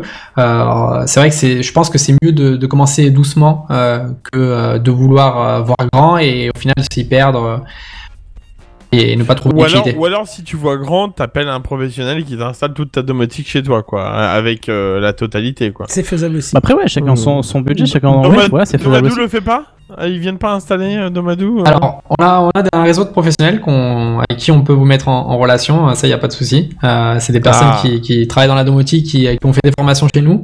Euh, donc ça, il n'y a, pas de souci. hein. Mais après, ouais, c'est vrai que le, euh, le, le particulier, euh, la plupart du temps, il aime bien, euh, sachant qu'aujourd'hui, c'est assez simple pour certains périphériques, euh, ceux qui sont pas câblés électriquement, là, ça, il faut, Oui. faut toucher un petit peu à l'électricité. Euh, bah, le, le particulier peut très bien le faire euh, aujourd'hui, euh, euh, quand ça reste simple, hein, bien sûr. Disons qu'une ampoule, vous, vous savez tous la changer, quoi. Au bout d'un moment, euh, voilà. J'espère. Fa- Faudra que tu me donnes le contact de ceux qui proposent ça à domicile parce que j'ai eu euh, deux euh, demandes par mail de gens qui voulaient que, me payer pour que j'aille leur installer leur domotique à la maison. Parce qu'ils avaient peur de la complexité du truc. Donc à la limite, Ouais. je pourrais leur relayer ça, euh, ce sera plus intéressant. Et oui, on a, on a une carte des installateurs sur euh, Domadou. Euh, quand vous Ah. allez sur n'importe quel produit, en fait, vous avez un petit bouton euh, contacter un professionnel. Si vous allez dessus, en fait, vous allez voir une carte. euh, donc vous verrez le, le professionnel qui est le plus proche de chez vous. Et euh, bon, il, il y a certainement plus de professionnels de domotique en France, hein. mais euh, mais il y a déjà une bonne liste qui est, qui est bien assez bien répartie en France. Donc c'est c'est intéressant. Si vous avez euh, des, des projets. euh. Bah voilà, n'hésitez pas, domadou.fr. Bah, en, en tout cas, j'ai un vieux Raspberry Pi qui traîne chez moi et euh, ça vous m'avez peut-être convaincu d'installer au Prends moins le 3 JDOM quand pour même, voir un au petit moins peu un comment 3. ça hein. marche. J'ai le Avance. 3, ouais. Ah bah le 3. voilà, c'est Eh parfait. ben voilà, c'est ouais. très bien, le 3 ça suffit là. Je te, je te le dis honnêtement, je suis passé sur le 4 euh, parce que je j'ai pas encore basculé sur la, la JDOM Atlas. Le 4 ne m'a rien apporté, du tout. Euh, sauf le SSD en natif, mais c'est tout. Il ne m'a rien Ouais, apporté en termes de performance pour la domotique. Ça reste, oui, voilà, ça reste basique quand même comme comme euh, comme Oui, euh, oui. performance requise. euh, Ouais, on reste, sûr. euh, Mais je vais peut-être creuser, ouais. Très ouais, bien. ouais, c'est, je te, je te le conseille. euh, moi-même, j'utilise un Pi 4 aussi pour mes tests. Et pour installer le- l'image JDOM, tu as une, euh, la possibilité de le faire très simplement aujourd'hui. Hein. Donc quelques, en 5 minutes, c'est fait. Hein. Je confirme, euh, pour moi qui ai la flemme euh, régulièrement, euh, ça se fait très vite. Je, je l'ai installé genre 5 fois dans ma vie, JDOM, parce qu'à chaque fois je me suis démotivé au moment de l'installation. Mais grâce à Kenton, Merci. qui d'ailleurs grâce à ma- qui d'ailleurs grâce à Domadou, euh, qui m'a montré euh, et c'est en fait c'est à cause de ça d'ailleurs que j'ai remarqué que je m'étais démotivé. On a remarqué que ma mon ancienne clé Zigbee, était complètement HS. Ah oui, Et quand j'ai acheté la nouvelle, en fait, euh, bah, tout s'intégrait tout seul, en fait. Et moi, je galérais, euh, alors qu'en fait, elle marchait pas, mon ancienne clé, quoi. Et tu es passé d'une Conbi à une Pop, c'est ça? Ouais, c'est ça, Ouais, exactement. ouais. Mais la Conbi, la Conbi, en fait, si tu veux, euh, je l'ai acheté, j'ai essayé, et en fait, elle a jamais marché. Et euh, le truc, c'est que je me suis toujours dit que c'était moi le problème, tu vois, dans l'histoire, je faisais peut-être un truc mal. Et en fait, pas du tout. C'était juste, je me suis rendu compte que dès que j'ai, enfin voilà, on a, j'ai la- remarqué qu'en la fait Conbi, tout était mort. La Conbi, tu peux vite la briquer, mais en fait, tu peux la récupérer, mais euh, j'y ai passé euh, des heures. Et j'ai réussi à la débriquer, mais il faut que tu la branches sur un PC, il faut que tu rentres euh, avec un logiciel spécifique, que tu Ouais. l'envoies à des adresses mémoire précises, quelques trucs pour que pour la débriquer et Ah après ouais, remettre un ancien firmware. Donc c'est c'est compliqué, ça se fait. Hein. Mais honnêtement, La franchise est là, elle a fini à la poubelle de colère, hein, donc. euh, Ah ouais, voilà. non, mais honnêtement, si t'as pas envie de te faire chier, euh, vaut mieux Voilà. prendre euh, une pop Sachant que j'avais l'autre, l'autre j'ai cliqué sur intégrer, il a fait oh bah ça a marché tout de suite. Bon bah C'est- vrai que c'est transparent avec la pop. Hein. Avec la Conbi, on avait, euh, on- elle jouit de sa popularité hein, parce qu'elle est disponible. euh, Je regardais un petit peu de partout. Elle est disponible dans le monde entier. Mais euh, la pop aujourd'hui, euh, c'est bien plus simple à, à configurer et Ah à bah, installer. C'est le temps d'inclusion qui m'a troué le crâne. Tu cliques, Ah ouais, ouais, c'est bon. ouais. C'est c'est C'est- une, c'est une ça. seconde, deux secondes, euh, trois secondes si c'est un périphérique un peu lent, et c'est là. Alors que le- le- la Conbi, euh, t'arrives souvent à deux minutes avant qu'il intègre le, le- le périphérique, quoi. Mais enfin Ouais. bon. Alors on va, on va pas retourner dans le sujet, je pense qu'on a bien fait le tour. Bruno, euh, je te pose la question comme je pose à tous les invités. Est-ce que tu restes encore avec nous jusqu'à la fin ou tu souhaites partir? En sachant qu'on ne te, on ne te retient pas et que si tu as envie de partir, on comprend, tu as déjà une journée de On t'en travail. voudra derrière. pas, on t'en voudra pas le fait de me faire dépenser plus d'argent par la suite. T'inquiète pas. C'est, on est plus à ça près, hein, je veux dire. hein. J'aurai le temps de préparer la commande demain, donc euh, pour l'instant, je suis, je resterai jusqu'à la fin. Mais euh, si tu veux passer commande euh, sur notre boutique, il y a, y a pas de souci, je la préparerai demain matin à la première heure. Il y aura un petit message dédicacé dedans. Il y aura, un- il y aura. Merci. Juste ça. Genre. Avec un point Voilà. à la fin. Très Ah bien. oui, avec Voilà. point, interagir avec nous euh, pour la suite des Ouais, ouais, hein. il faut pas. Tu fais partie de l'équipe là pour ce soir, donc tu hésites pas. Donc on va passer à la suite et on reviendra tout à la fin sur les moyens de te retrouver un peu partout ou là où tu veux bien qu'on te retrouve. Ça te va? Euh, Ken- Kenton, moi, du coup, si tu comptes faire ça, je dirais que c'est plus- peut-être plus pertinent pour les auditeurs de l'avoir là, juste après Ah bah si l'intervention. tu veux, oui. Bah plutôt alors, que de euh, le chercher, non mais je me dis plutôt que de le chercher tout à la fin de l'épisode, deux heures plus tard, tu vois, quand il cherche l'info. Bon, où est-ce Comment ça, deux heures Ouais, non, non, euh, trois quarts d'heure max. hein. Pardon. Vous avez tous vu le même euh, follower que moi, le, le, le filler il est quand même bien rempli là. Oui, oui, non, Oui. mais on n'ira pas Oui, jusqu'à oui. la fin, t'inquiète pas. Non, on fera pas la totale. D'accord. hein. Alors Bruno, dis-nous où est-ce qu'on peut te retrouver alors Alors, euh, moi, vous pouvez me retrouver sur blog.nomad.fr si vous voulez voir euh, les différents articles. Vous verrez que moi, j'en fais euh, quotidiennement. Euh, par exemple, là, euh, hier, j'ai fait un comparatif entre JDOM Atlas et le Raspberry Pi euh, en termes de caractéristiques techniques. Euh, voilà, il y a différents articles que je fais au quotidien. Euh, c'est à peu près, c'est à peu près tout. J'ai, sinon, j'ai une chaîne YouTube, mais euh, qui pour le coup est en espagnol, donc euh, je pense que Non, merci. C'est, c'est, c'est compliqué de, de... J'ai essayé hein, sur la, la Atlas, mais j'ai pas réussi. Ouais, ouais. Donc euh, voilà, moi je suis présent sur les réseaux sociaux de Domadou principalement. Très bien. Eh ben c'est parfait, n'hésitez pas. Et si vous avez une question, faites-moi le relais, je lui transmettrai. Euh, je suis sûr qu'il répondra avec Le plaisir. relais. Ouais. Zigbee Pardon, excusez-moi. Allez, Oh là là là allez, allez, ça, allez, Du coup, Ah, sur mais cette là, bonne il est vanne, fou ce soir. hein. on va passer aux news high-tech. C'est les news high-tech. C'est les news high-tech. C'est les news high-tech. C'est les news high-tech. T'as vu le dernier iPhone, il est tout noir. C'est les news high-tech. Qu'est-ce que c'est le high-tech C'est plus de mon temps tout ça. Et là, on va un peu retourner notre veste parce qu'on va un petit peu tacler euh, Apple, puisque on le sait, hein, c'est pas la première fois que la, la Commission européenne fait pression sur les constructeurs pour essayer d'imposer bah, ce qui a plutôt bien marché jusqu'à là, euh, tout ce qui est connectique, sauf pour Apple qui a euh, trouvé la faille en fournissant euh, bien un chargeur en USB et non sa connectique en USB. Mais là, comme dirait l'autre, la Commission européenne, elle a clairement dit Ça suffit, ça suffit. et ils se sont nouveau mis au travail euh, pour nous pondre une directive qui imposerait à tous les fabricants d'appareils l'utilisation, et que ça ça va être très drôle, hein, l'utilisation d'un port USB-C ainsi qu'un chargeur interopérable. Alors, c'est pas plus mal, hein, parce qu'au final, c'est encore Apple le seul constructeur de smartphones euh, et de tablettes à n'avoir pas basculé vers l'USB-C, bien qu'ils ont quelques tablettes en USB-C, mais on l'a vu le dernier iPad, c'est pas le cas, hein, c'est toujours du Lightning. Et euh, vous vous doutez, hein, Apple, euh, de son côté, n'est pas du tout en joie avec ce projet et a même dit qu'imposer un seul port de charge unique est un frein immense pour l'innovation. Euh, ce, à quoi, C'est euh, vrai. ce à quoi a répondu euh, l'Europe avec un petit air narquois euh, sur le coin de la bouche. Je cite T'inquiète ma gueule, nous on t'oblige juste à avoir un port USB-C sur ton matos, t'as le droit d'en mettre un deuxième juste à côté. Ce qui est pas faux. Ils imposent un port, ils imposent pas d'en avoir plus, enfin de pas en avoir plusieurs. Oui, ils, ils imposent un type de port nécessaire, mais pas, euh, quand on dit unique, c'est pas le seul port du téléphone. Ouais, ouais, T'as le droit d'avoir un port jack ou un port lightning si ça peut t'éclater. Voilà, le, le port minimum, c'est l'USB-C. et, euh, Un port jack, c'est quoi ça déjà Oui, c'est vrai qu'on a un peu. Alors, c'est vrai que, hum, juste pour sortir un peu du sujet, euh, c'est presque dommage qu'ils imposent euh, un type... euh, Enfin, on espère qu'ils mettront une date butoir. Parce que rester l'USB-C, c'est très bien, mais il faut voir jusqu'à combien d'années ça sera encore valable. Parce que on l'a vu, si Oui. l'USB-C euh, n'était pas arrivé parce qu'on avait bloqué les USB plus anciens, ça aurait été un frein technologique, puisqu'on le voit maintenant, l'USB-C qui en plus supporte Oui. du Thunderbolt, câble directement les écrans entre eux, câble tout, alimente. Ça enfin, fait tout. Voilà. Mais un jour, je pense qu'on arrivera vers de l'USB-D ou de l'USB ce que tu veux, qui sera peut-être encore plus efficace et plus adapté au débit qu'on aura besoin à ce moment-là. En espérant que cette loi ne viendra pas entraver tout ce bordel.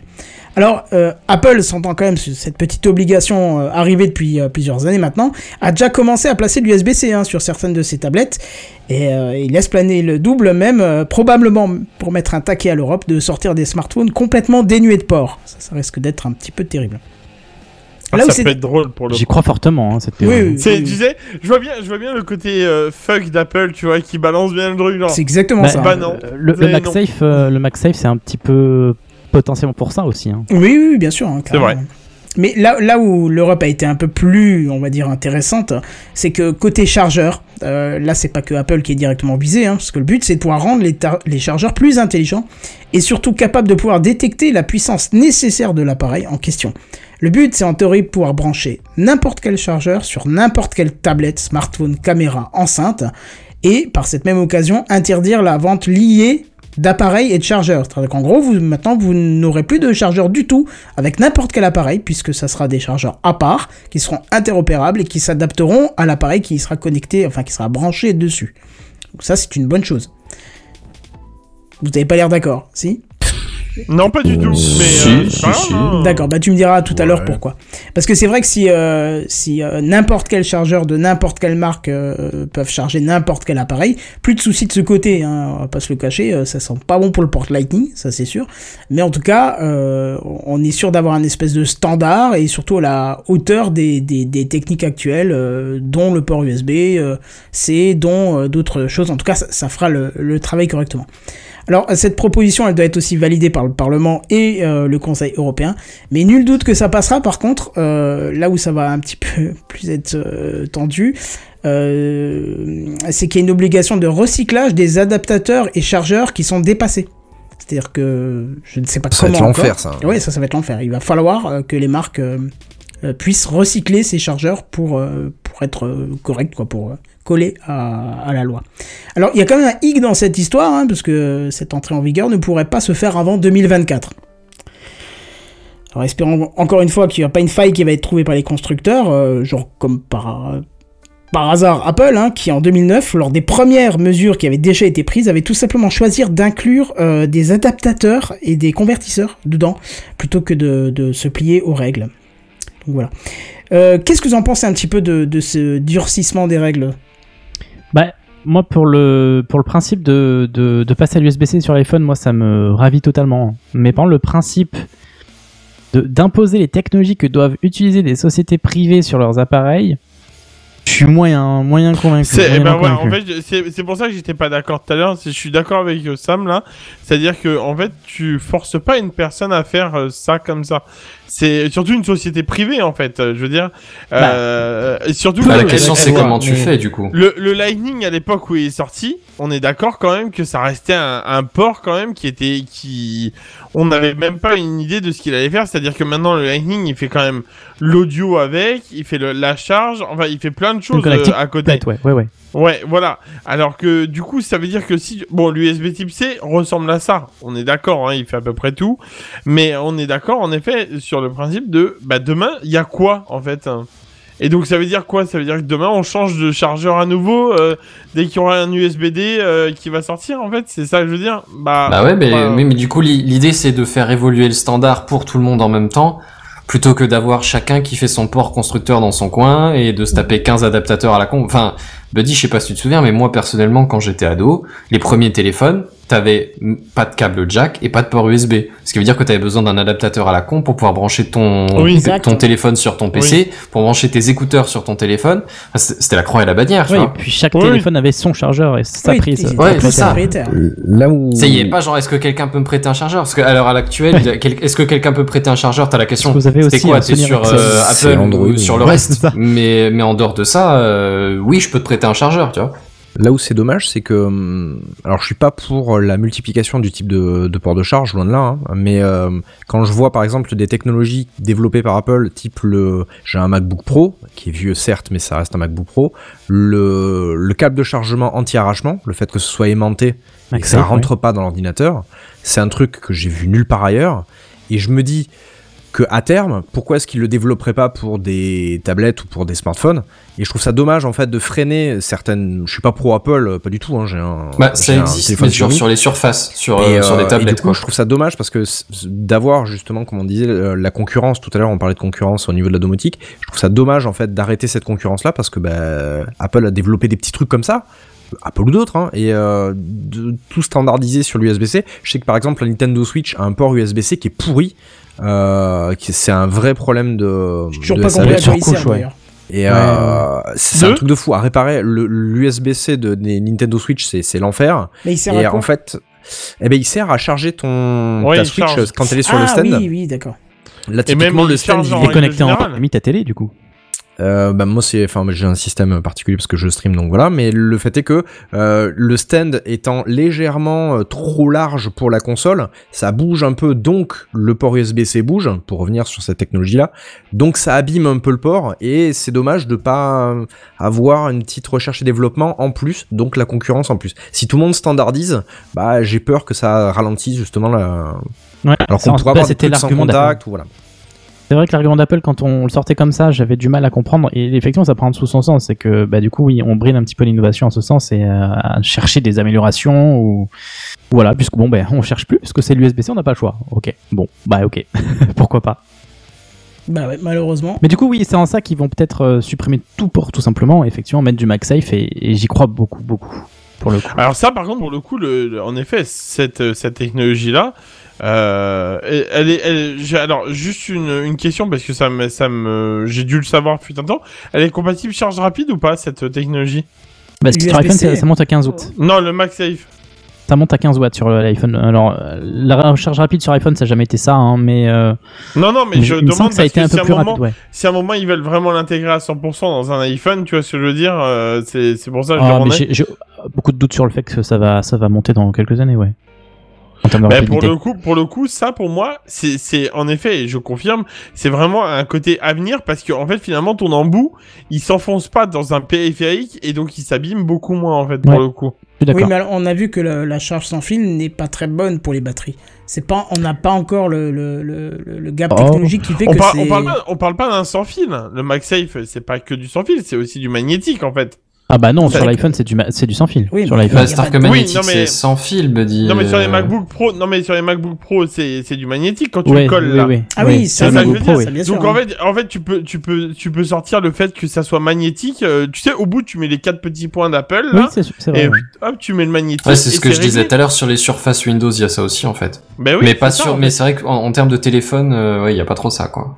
Bah c'est ça. Alors Pas encore. con, parce qu'au final, on a, oui, oui, oui, ça c'est sûr, pas encore. Mais pour le coup, euh, et pourtant, il y a des, il y a des, j'avais vu euh, des pubs fut un temps euh, de chargeurs en fait où tu laissais le port à l'intérieur et c'était ton câble que tu venais coller dedans en fait. Oui. euh, Oui, et oui. justement. Encore, oui. Mais Ouais. pour le coup, je sais pas ce que ça valait parce que euh, j'ai pas la marque et tout ça, je me souviens pas. Mais il y a de l'idée. En fait, on est des- tous d'accord oui, là-dessus euh, Oui. qu'un chargeur magnétique, en fait, euh, ça abîmerait moins ton téléphone. Et en plus de ça, ça serait moins de contraintes pour la pour le côté waterproof en fait. Ah oui, Bon, c'est une c'est entrée- sûr. une évidemment, entrée- ouais. Une entrée en moins en fait. Tu vois ce que je veux dire dedans. Donc Oui, oui. euh, voilà. C'est On est d'accord. Euh, Bon, Voilà. à voir. De toute façon, il y a jusqu'à 2024 pour voir un petit peu l'évolution de, de- Oui, ça aura le temps bah, d'évoluer, du rechargement sans fil. On a déjà de la chance qu'Apple avait passé sur le Qi, hein, on doutait au début. Ce qui n'est pas encore le cas pour les Oui. montres, mais euh, on est déjà sur le, sur le bon chemin en tout cas. Euh, Redscape, t'es parmi nous? Bien oui, je suis toujours là. Ah oui, je, je croyais que tu, tu, tu dormais en fait. On Ah, t'entend peu ce pas. soir. Non, bah oui, oui. Il est dans le noir. calme. Mais oui, je suis tout calme. Bah, surtout après la semaine dernière, oui, il valait mieux. Bon, non, je suis tout le... je, je suis là, je suis à vous. Bah écoute, vas-y. hein. Bah oui, je crois que c'est à moi. Euh, surtout ce soir-là, parce que c'est plus Home Sweet Home hein, qu'on aurait dû renommer l'émission. Ça semble, ça semble même être la devise de, de cette émission. Alors je vous propose de, de prendre un peu de hauteur et de partir à la découverte des premiers mois euh, après le lancement du James Webb Telescope prévu en décembre 2021.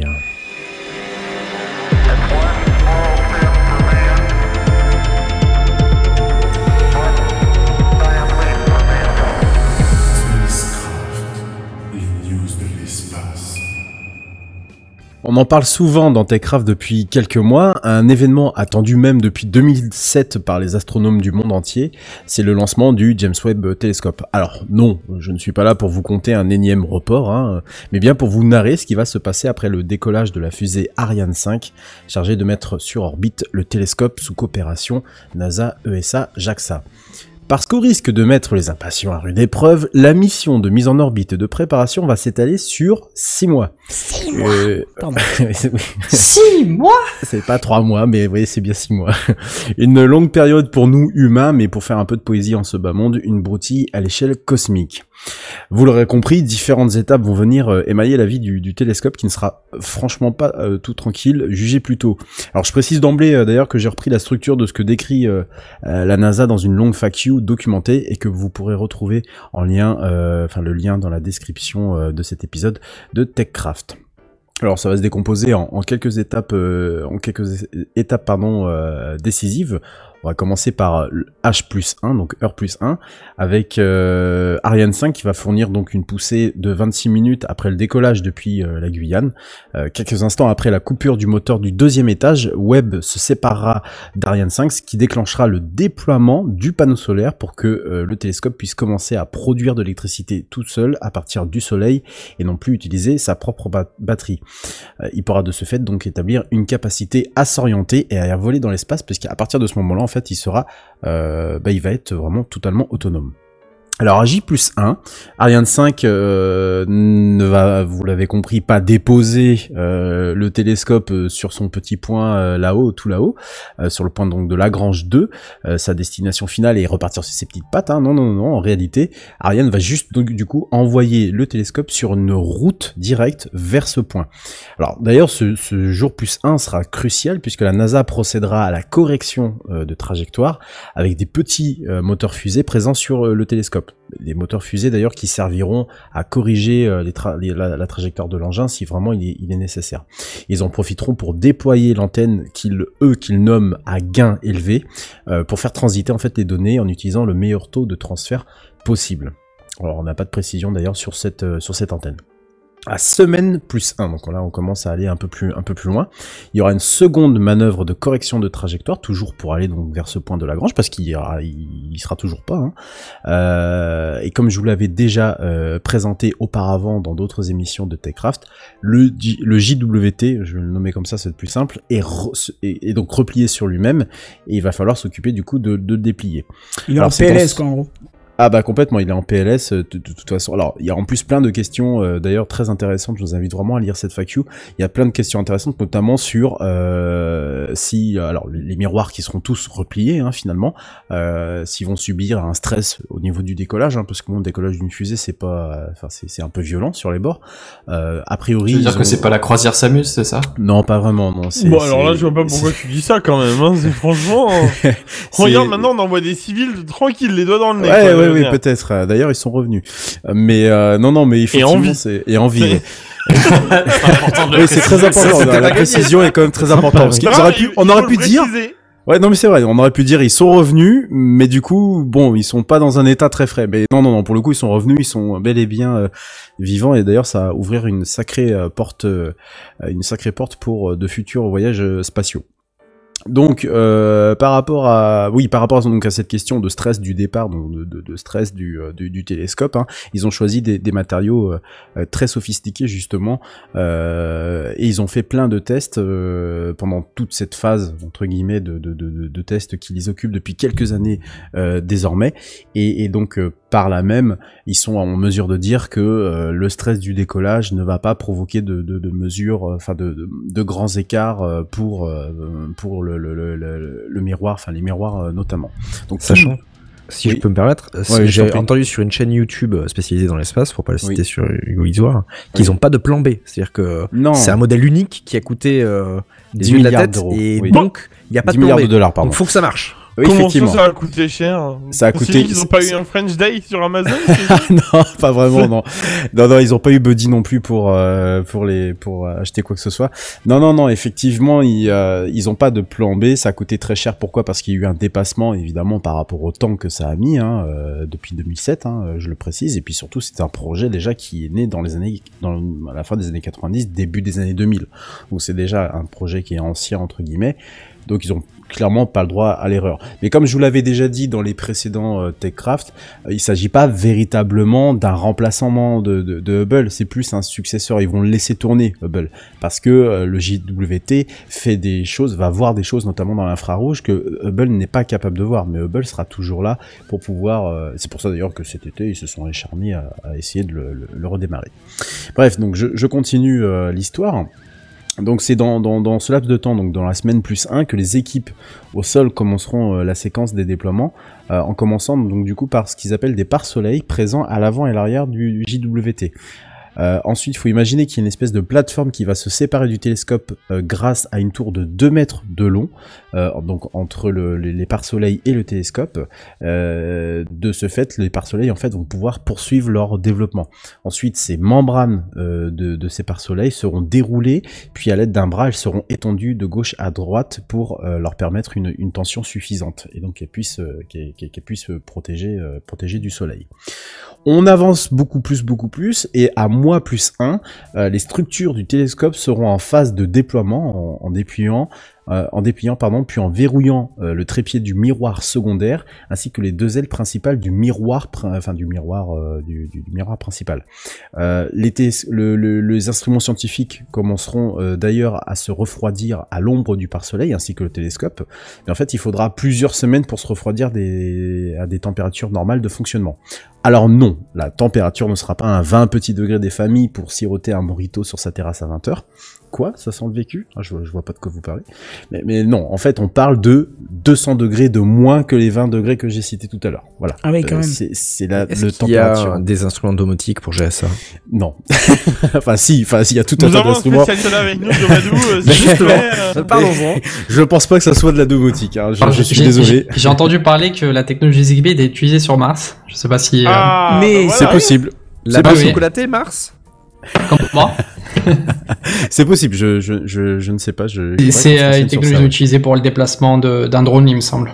Ah oui, d'accord. Euh, Ah, Ouais, ça serait si le. ça, c'est pas la classe. hein. Ah oui, ça serait C'est, peut-être euh, le protocole de, de communication entre le, le, le, le petit hélicoptère et le. Oui, c'est ça. Eh oui, exact. Oui, oui, oui, oui, oui. C'est c'est fort probable. Oui. Oui, C'est à ce moment-là où tu croises les doigts que ton module il tombe pas en rade. à ce Ouais, c'est vrai. Faut, faut pas prendre du pas C'est- cher hein, à ce moment-là. Tu prends Ouais, pas non. du à, à quoi à ce moment-là tu vois C'est une petite promo chez Lidl. D'après ce que j'ai compris, ouais, ils ont pris le truc chez Lidl. Pour un truc qui a coûté des milliards de, dollars. Donc à la fin du premier mois, dernière manœuvre pour l'insertion dans l'orbite autour du point de Lagrange L2, euh, tout en allumant les instruments scientifiques embarqués. C'est à ce moment-là qu'il faut lever les bras. Euh, non, je me suis trompé de document. Non, non, c'est à ce moment-là qu'on pourra considérer. Ah, Celle-là, pour l'avoir, euh, cherchez bien dans votre mémoire. hein. Mais c'est à ce moment-là qu'on pourra considérer, et a priori, vu le nombre de réactions, personne ne l'a. Mais c'est à ce moment-là qu'on pourra considérer. Merci, euh, de, je me sens vraiment tout seul. C'est à ce moment-là qu'on pourra considérer le JWT comme arrivé à destination après un voyage quand même de 1,5 million de kilomètres. On va encore plus loin euh, pour aller sur les mois plus 2 jusqu'à mois plus 4. On va rentrer un peu plus dans le vif du sujet, puisque grâce à un capteur, le, je sais pas si c'est un Zigbee, le JWT, mais je pense pas, le JWT va, va pointer sur une étoile brillante afin que celui-ci puisse effectuer un verrouillage et une acquisition de données sur la cible. Après, La légende raconte que c'est un détecteur de d'inondation. En fait, ils ont pris pour la même chose. je sais pas, j'en sais rien du tout. Enfin, pour aller voir aussi loin, j'espère qu'ils ont pris autre chose. Alors après cela viendra le moment que la NASA qualifie de long processus d'alignement de tous les optiques du télescope. Euh, la fin de cette période pourra également voir les premières véritables acquisitions de données par des instruments. On va un peu plus loin, on va sur mois plus 5 jusqu'à mois plus 6. On va passer là véritablement dans le vif du sujet, hein, euh, encore plus, c'est-à-dire qu'on va passer à la phase de calibrage de tous les instruments de JWT, euh, tout en observant des cibles mouvantes comme les astéroïdes, les comètes, les planètes ou les lunes, mais tout ça dans le système solaire, hein, bien entendu. Euh, alors, ils ont même prévu de faire ce qu'ils appellent des Early Release Observations, ce que j'ai moi personnellement traduit par des je présuppose des petites observations. J'ai pas trouvé de belles traductions par rapport à ça, euh, mais ces, observations en fait seront révélées, révélées après la fin de mise en service euh, prévue euh, quelques semaines plus tard. Plus, plus précisément d'ailleurs six mois après le début de la mission, donc quelque part entre les deux dernières quinzaines de mai et les premières quinzaines de juin 2022 où le JWT sera tout à fait opérationnel, euh, je le rappelle, près de 15 ans après sa date initiale de mise en service. Alors à noter d'ailleurs par rapport à- au service du JWT que la mission euh, de de celui-ci est prévue pour une durée de 5 ans. Mais en fait, on, on se doute bien qu'il s'agit là d'une donnée tout à fait relative. hein, Ouais, pour pas se faire taper sur les doigts si ça claque au bout de 10 ans. Ah quoi. bah ouais, Non, c'est ça. C'est-à-dire qu'à 10 milliards, t'as intérêt d'amortir un peu le projet, quoi. c'est pas ça, c'est qu'au bout d'un moment, le problème, c'est que le charbon, ça s'use. En fait, c'est- vu que ça fait 15 ans qu'ils l'ont mis en place, ce truc, il fonctionne encore au charbon. C'est euh, c'est un peu long, Je quoi. sais pas si euh, non, je pense pas qu'il fonctionne au charbon. Euh, Tu parles de Mais charbon non. charbon. qui Ah non, tu incroyable, parles du que- oui, tu parles du oui, OK, Ce qui est incroyable, c'est que. Hubble, en fait, était prévu pour très, enfin, pour beaucoup moins Ouais. de temps que là, et ça, Oui, bien sûr. donc Et- on se dit qu'avec, en étant aussi dispendieux, euh, en se disant bon bah, optimiste. Peut-être que James exactement. Webb machin, euh, on sera déjà mort depuis bien oui, longtemps. sauf qu'il faut pas oublier que tu Hubble n'a pas marché à son lancement. Il a fallu intervenir physiquement dessus, ce qui ne sera pas possible ici. Donc là, Là, là, il y a un gros souci, c'est que tu fais, tu ne fais intervenir euh, aucun, euh, aucun engin ne peut aller jusqu'à cette, cette, enfin, en tout cas, si on peut aller jusqu'à 1,5 million de kilomètres, ça serait juste très compliqué parce qu'on n'a jamais effectué de sortie dans l'espace entre, euh, enfin, il faut imaginer que le point de Lagrange 2, il est bien plus loin que la Lune. La Lune est à 380 000 et là, on est à 1,5 million de kilomètres.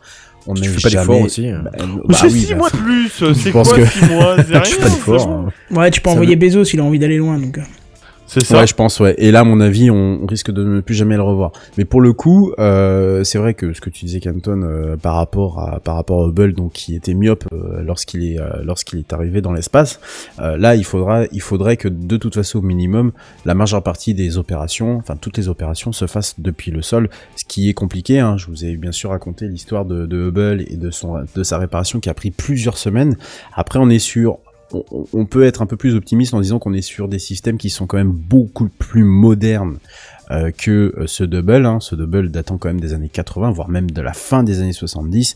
Là, on est sur de la technologie, ne serait-ce que par exemple pour les miroirs ou ce genre de choses-là, qui n'a strictement rien à voir avec euh, avec Hubble, mais avec des instruments tout aussi euh, sensibles, bien entendu. Alors, si vous souhaitez en savoir plus sur la mission, outre cette FAQ ultra documentée, vous pouvez vous rendre d'ailleurs sur euh, jwst.nasa.gov pour suivre les dernières avancées de la mission et puis ben, bien évidemment en écoutant Spacecraft tous les jeudis soirs dès 21h dans Techcraft où je vous tiendrai informé du mieux que possible si ça vous intéresse de cette belle aventure spatiale. Je pense que j'ai plusieurs papiers euh, sur plusieurs semaines qui vont s'étaler Ouais. par Ouais, là, rapport à cette là, mission. là, c'est bon pour l'année, quoi, en fait. Il y a hein, le fil rouge. D'accord. hein. On a le fil rouge, exactement. On a le fil rouge et j'espère qu'ils vont mettre à jour assez souvent leur site pour pouvoir avoir justement des nouvelles de, de, de chaque étape qui sont, euh, je pense, absolument euh, passionnants. Et euh, on sera assez, je pense, ému de, voir les premières images quand elle aura, Oh oui. quand, quand tout quand tout sera bien bien mis comme il faut dans le dans, de- au niveau du du télescope. Voilà, bah c'était mon petit focus sur le, J- ah, le JWT et puis bah s'il y a pas de questions, je vais passer la parole à- pour un mini dossier de la semaine. Ouais. Oui, Ah du bah coup, oui, je- je- largement le temps. Je sais même pas ce que je te fais comme jingle du coup, parce qu'avec ton mini. Le dossier de la semaine, ça me va, hein, écoute. Dossier de la semaine. bon, bah, voilà. Tu l'as pas en version En fait- aiguë euh, Surtout que clairement il est pas mini en fait. J'ai écrit mini Non. avant d'écrire mon article et j'aurais peut-être dû faire l'inverse. Aïe, aïe, aïe, aïe, aïe, C'est la tuile. J'ai- L'erreur. J'espère que Bruno, t'es prêt à te coucher à minuit. hein. Pour le coup, euh, Ah, J'essaie de-. Il fait pas J'essaie peur. de faire succinct. Je suis un. C'est parti. Ah bon, ça va.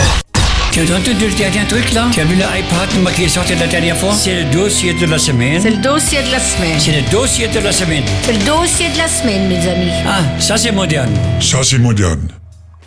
Ouais, c'est la semaine dernière. En introduction, je vous partageais mon retour d'expérience euh, suite à l'installation de la fibre. Euh, Surprise, ça marche toujours. Oh, c'est vrai. voir, je suis Eh, fluide ce Ce soir. qui, mar- ce qui est marrant quand même, c'est que ta caméra, du coup, on te voit. C'est drôle, hein. Alors, euh, Eh oui. euh, il y a, tu sauras que sur, son, sur le truc, on voit mieux sa caméra que sur notre logiciel là. On a Ah. fait le test Ah la ouais, semaine sur dernière. c'est fou. le... ouais, c'est possible, c'est possible. Euh, du coup, il me restait plus qu'à recevoir des répéteurs Wi-Fi et euh, c'est comme chose promise, chose due. euh, je vous fais aujourd'hui mon retour de, de sur le Wi-Fi mesh euh, que j'ai reçu. Donc, je sais plus si j'avais dit que je comptais mon, je sais plus si je l'avais dit en off Si, ou pendant si. le. Je t'ai même très parce que tu choisis pas du Unify. Tu te rappelles plus C'était pas en off, ouais, je sais plus. Ah, Bon, peut-être, écoute. je sais plus. Ouais, voilà. En Bon. tout cas, c'était sur Slack pour les gens qui veulent nous rejoindre. Voilà. Ouais, mais peut-être en off aussi, mais je sais plus. C'est pas grave, raconte-nous. C'est pas grave. Euh, donc, si vous suivez l'actualité tech sur YouTube, vous avez probablement déjà entendu parler euh, de, du Wi-Fi de chez Orbi. Je sais pas si vous connaissez cette marque. Oui, oui, oui. Ouais, vous connaissez. Euh, donc Orbi, c'est une gamme, c'est toute une gamme de produits liés au Wi-Fi de chez Netgear, donc une marque beaucoup plus connue, hein, tout de suite. Euh, c'est la maison qui est derrière, euh, derrière euh, les solutions Orbi, qui est destinée aux professionnels et aussi aux particuliers. Alors, me concernant, je vis dans une petite maison de ville à la, configuration compliquée quand il s'agit de couvrir bah, le Wi-Fi, en fait, en Wi-Fi, Euh, parce qu'en fait, elle est située sur deux niveaux. Donc, enfin sur trois niveaux. Il y a le deux étages et un rez-de-chaussée. Donc pour des raisons pratiques, j'ai fait venir la fibre au dernier étage, c'est l'étage où je, me suis situé actuellement. Il s'agit de mon bureau. Bon, il y a ma livebox qui est branchée juste là-bas. Et euh, vous vous doutez bien, pour, que, pour capter le signal euh, qui part du deuxième euh, quand on est au rez-de-chaussée, bah, c'est tout de suite compliqué. Euh, Donc j'avais donc besoin d'une solution. Alors il y a des solutions, hein, on en connaît plusieurs. Il y a les kits CPL, courant euh, porteur ligne, un répéteur. euh, ouais, c'est la solution que je ne retiendrai pas pour toute. euh, Et pourtant Redscape, euh, tu tournes là-dessus si.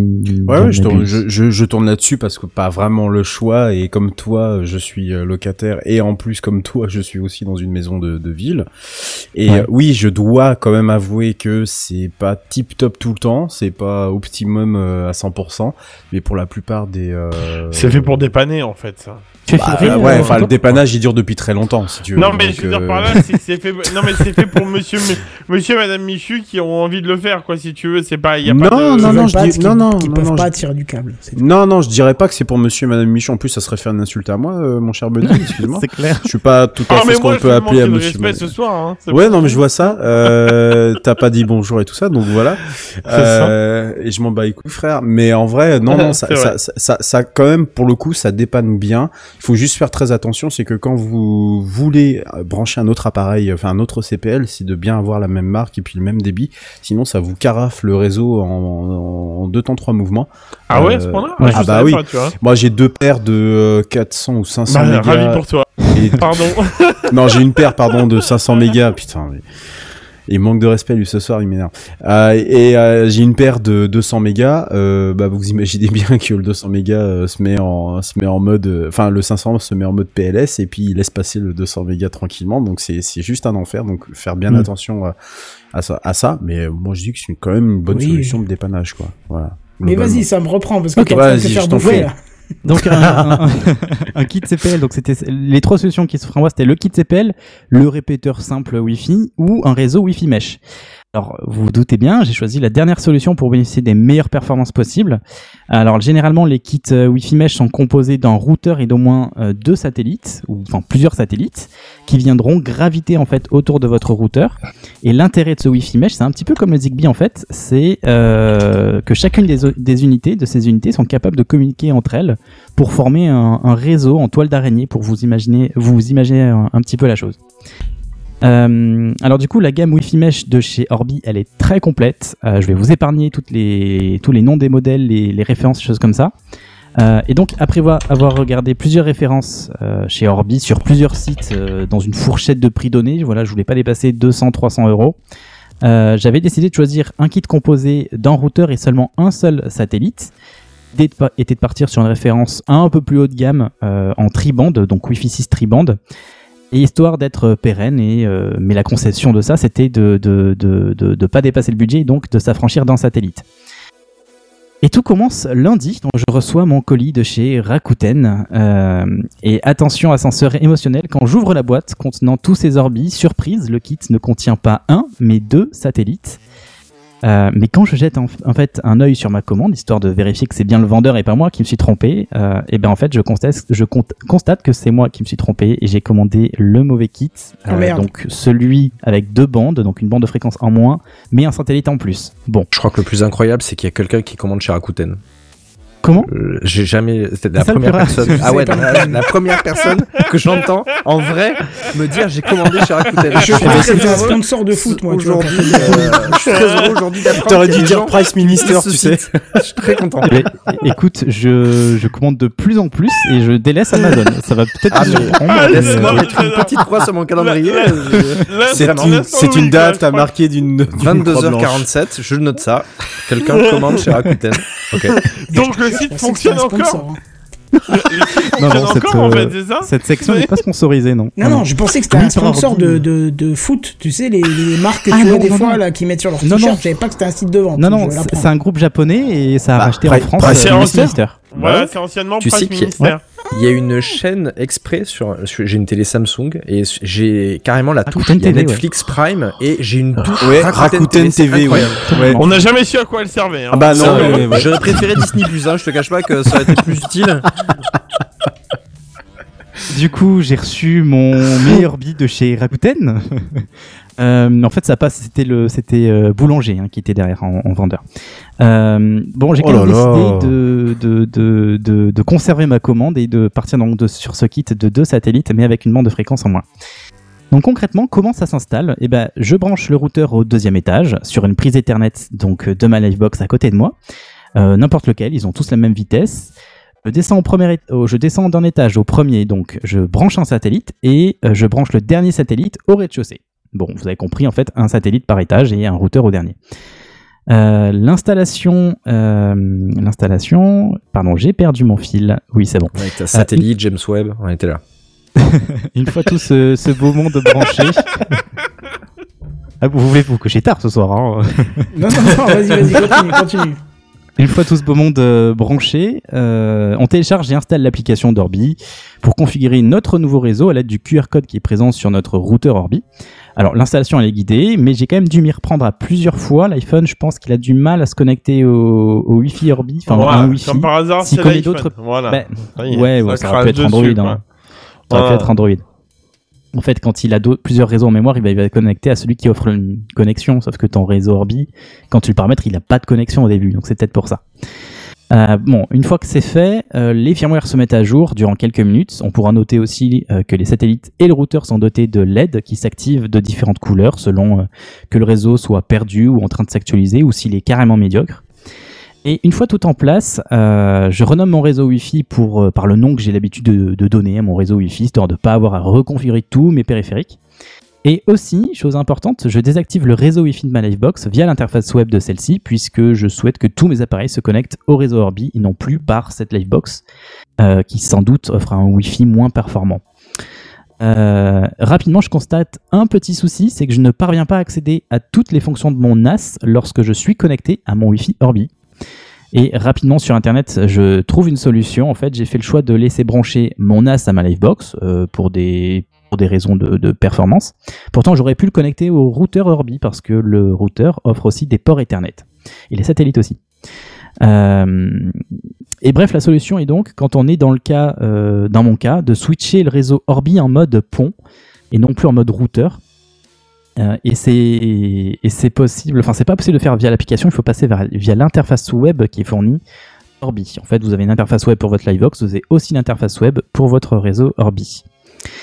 Euh, mais en faisant ça, euh, bah, du coup, en faisant ça, oui, je peux accéder à toutes les fonctions de mon NAS qui est branché sur ma Livebox et non pas sur le Orbi. Voilà, c'était la petite manip euh, qui peut vous faire économiser quelques minutes si vous êtes confronté à ce problème. Rapidement, je vais vous faire part des chiffres parce que c'est quand même ce qui nous intéresse le plus, les chiffres dans tout ça. Euh, à la base, avec le Wi-Fi de la Livebox, quand je suis au deuxième, j'obtenais les 300 mégabits par seconde comme annoncé dans mon forfait, mon forfait fibre et 8 millisecondes de latence. Quand je descendais au premier, on descendait à 280 mégabits, donc ça reste correct. Enfin, ça restait correct avec la Livebox. Par contre, quand euh, j'étais au rez-de-chaussée, forcément, je ne captais absolument plus rien. Il y avait seul mon Apple TV qui arrivait à choper un petit peu de signal. Mais on va pas se mentir, la qualité de Netflix était vraiment pas dingue à ce moment-là. Euh, bon, et qu'en est-il avec le réseau maillé Orbi? Eh bien, au deuxième, à côté du routeur, j'obtiens les mêmes 300 mégabits. Donc, bonne nouvelle, ça ne baisse pas la qualité de mon réseau. Euh, euh, oui, par contre, oui, le premier jour, par contre, euh, c'était, pas le cas. J'obtenais des résultats qui m'ont fait un peu peur. En fait, j'étais autour des 200 mégabits seconde, mais je pense que c'était des mises à jour qui devaient, se faire en arrière-plan. Euh, au premier étage, du coup, avec ce réseau Orbi, donc juste en dessous de mon routeur, j'obtiens aussi les 300 mégabits seconde, donc on est mieux qu'avec le réseau de la Livebox. Donc ça, c'était la première surprise. Et au rez-de-chaussée, là, forcément, je capte très très bien puisqu'il y a un satellite à côté euh, qui se situe aussi euh, au rez-de-chaussée. Mais là, bien que les résultats soient confortables, hein, vu mon usage, euh, et ben les chiffres sont un poil décevants puisque j'obtiens allez 120 mégabits seconde symétrique et une latence qui monte légèrement à 12 mégabits seconde euh, C'est pas millisecondes. normal ça. Comment truc c'est pas normal Bah, normalement, c'est pas la même. possible, C'est la même. euh, Théoriquement, t'as le même débit partout. Hein, c'est le réseau, c'est du. c'est Alors du mesh. non. Bah oui, mais Ah, non. Si, bah, je te le dis, si. Bah, Quand pour moi, il y a une logique derrière. conf quelque part, On, on- on va y revenir, mais pour moi, il y a ce- ce- ça, ça- ça se tient. Euh, donc, pour moi, c'est normal qu'il la perte puisque on ajoute des intermédiaires à la chaîne au fur et à mesure que l'on descend des étages dans ma maison. La surprise, ceci dit, c'est euh, d'obtenir les mêmes chiffres au premier, au, premier et au deuxième, enfin non, oui, au premier et au deuxième étage.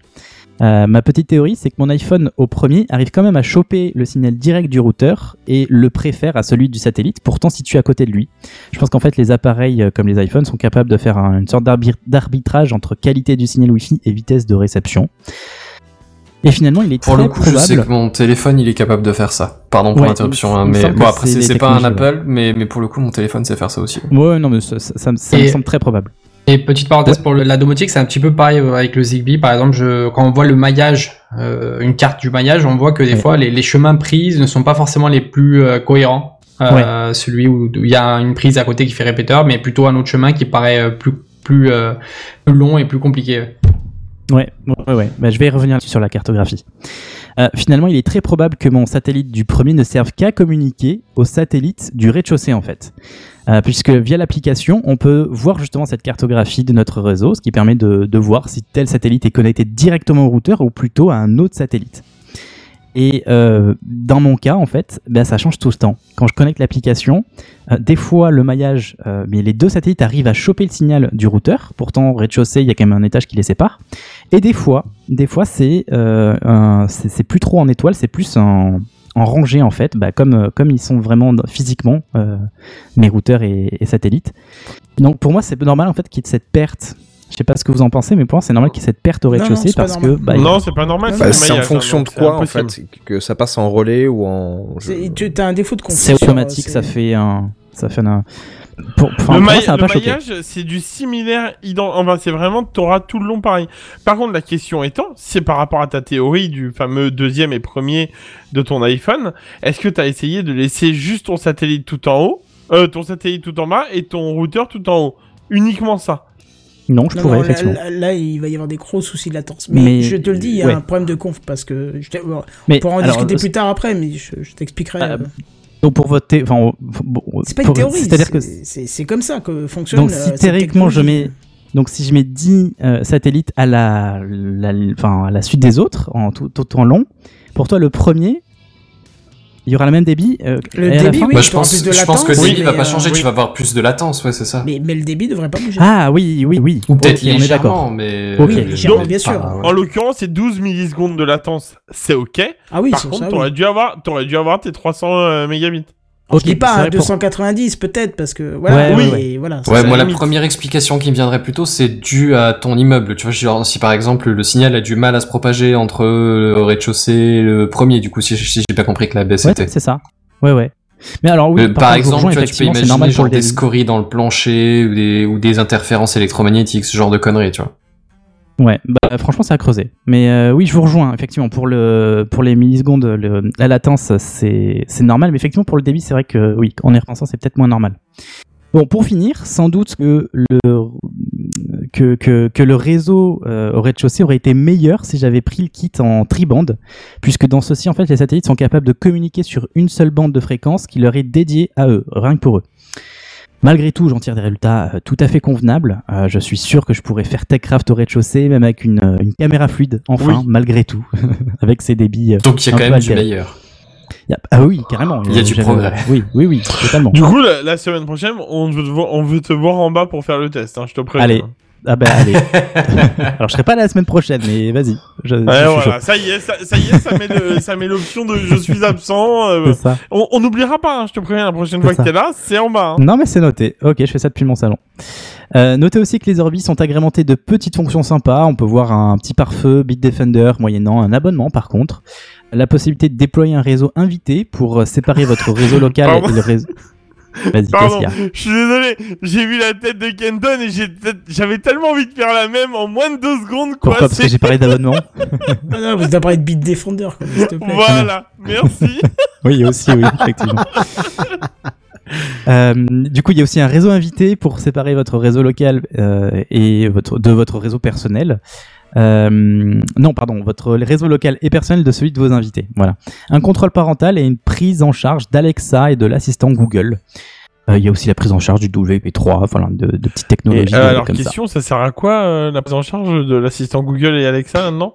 Je ne sais pas, je n'ai pas creusé la, la question. Déjà, le réseau invité, activer je comprends le- pas. Donc, euh, Si, si, réseau invité, c'est très important. Euh, Si, c'est bien, mais- ouais, ouais. les gens, quand ils viennent chez moi, on, on squatte pas Internet, tu vois. Enfin, du coup, je. Non, mais d'accord, mais si, tu, si. tu dois avoir des invités et qu'ils ont besoin d'une connexion, tu les connectes à ce réseau-là et ils n'ont pas accès à ton réseau local. C'est-à-dire qu'ils peuvent pas accéder à tes machines sur le réseau local. Enfin, ils sont en 4G, les gens. Enfin, je, je, Bah, euh, Mais pas chez moi, parce que chez moi la 4G a du mal à passer, tu vois, par exemple. Par exemple. Je te rappelle qu'il habite au fin fond, euh, Non, juste à non, côté de Nevers, tu sais. Oula. Euh, Mais non, tu alors pas tu du tout. Déjà, t'as l'électricité, c'est pas mal, hein. Non mais c'est pas du tout le cas en plus. Allez, vas-y, continue, continue, continue. T'as pas du tout l'électricité Ah mon pauvre. non, il a un petit chinois qui pédale en bas. C'est euh, voilà. Bah, bravo, le racisme, Bon. bravo. Super. j'ai j'ai fini ma. Ok, d'accord. Bah, euh, du coup, il a un petit chinois qui met du charbon. Ah, je Ah, crois qu'on on t'a a- perdu Sam de toute façon, hein, T'es tout seul, hein. T'es tout seul. Allez. Sam, vas-y.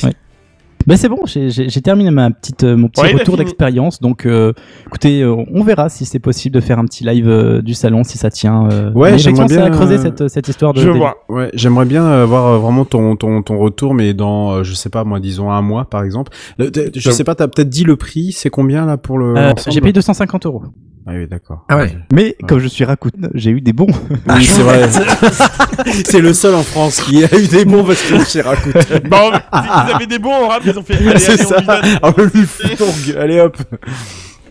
Josiane, on a un client.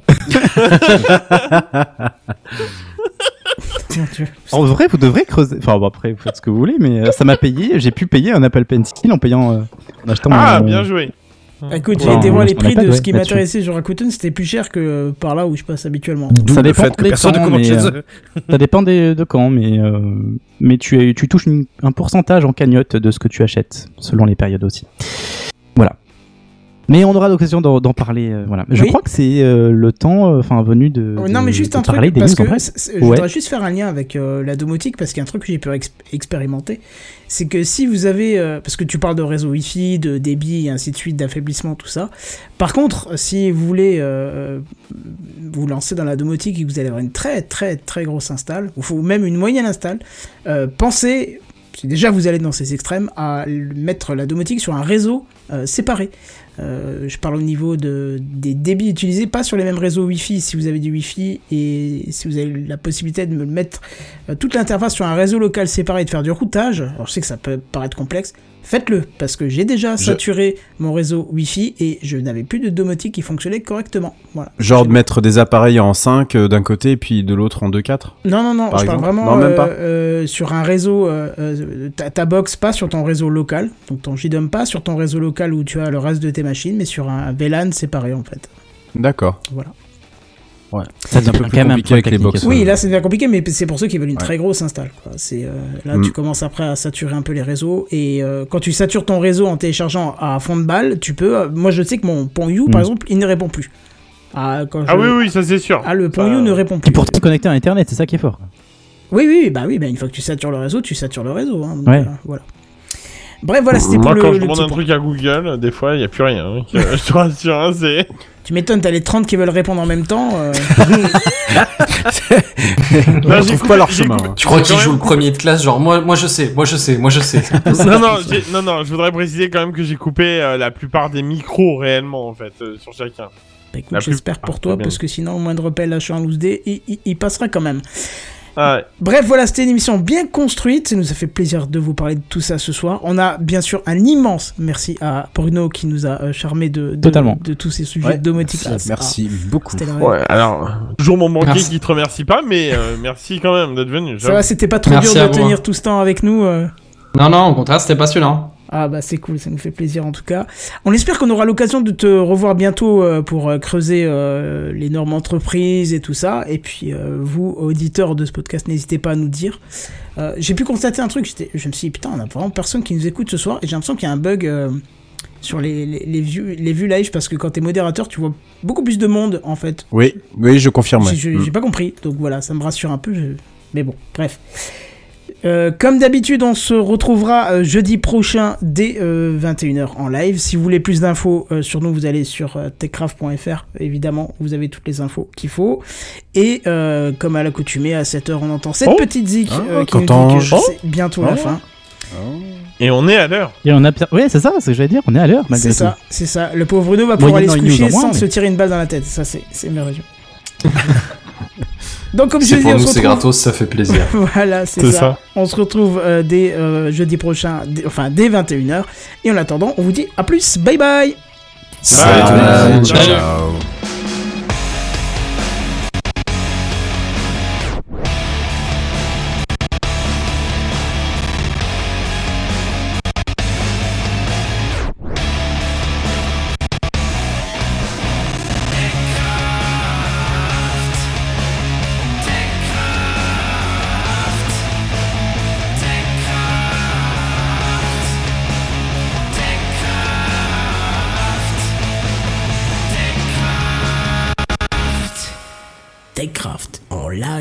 Tous les jeudis dès 21h. Plus d'informations sur www.techcraft.fr.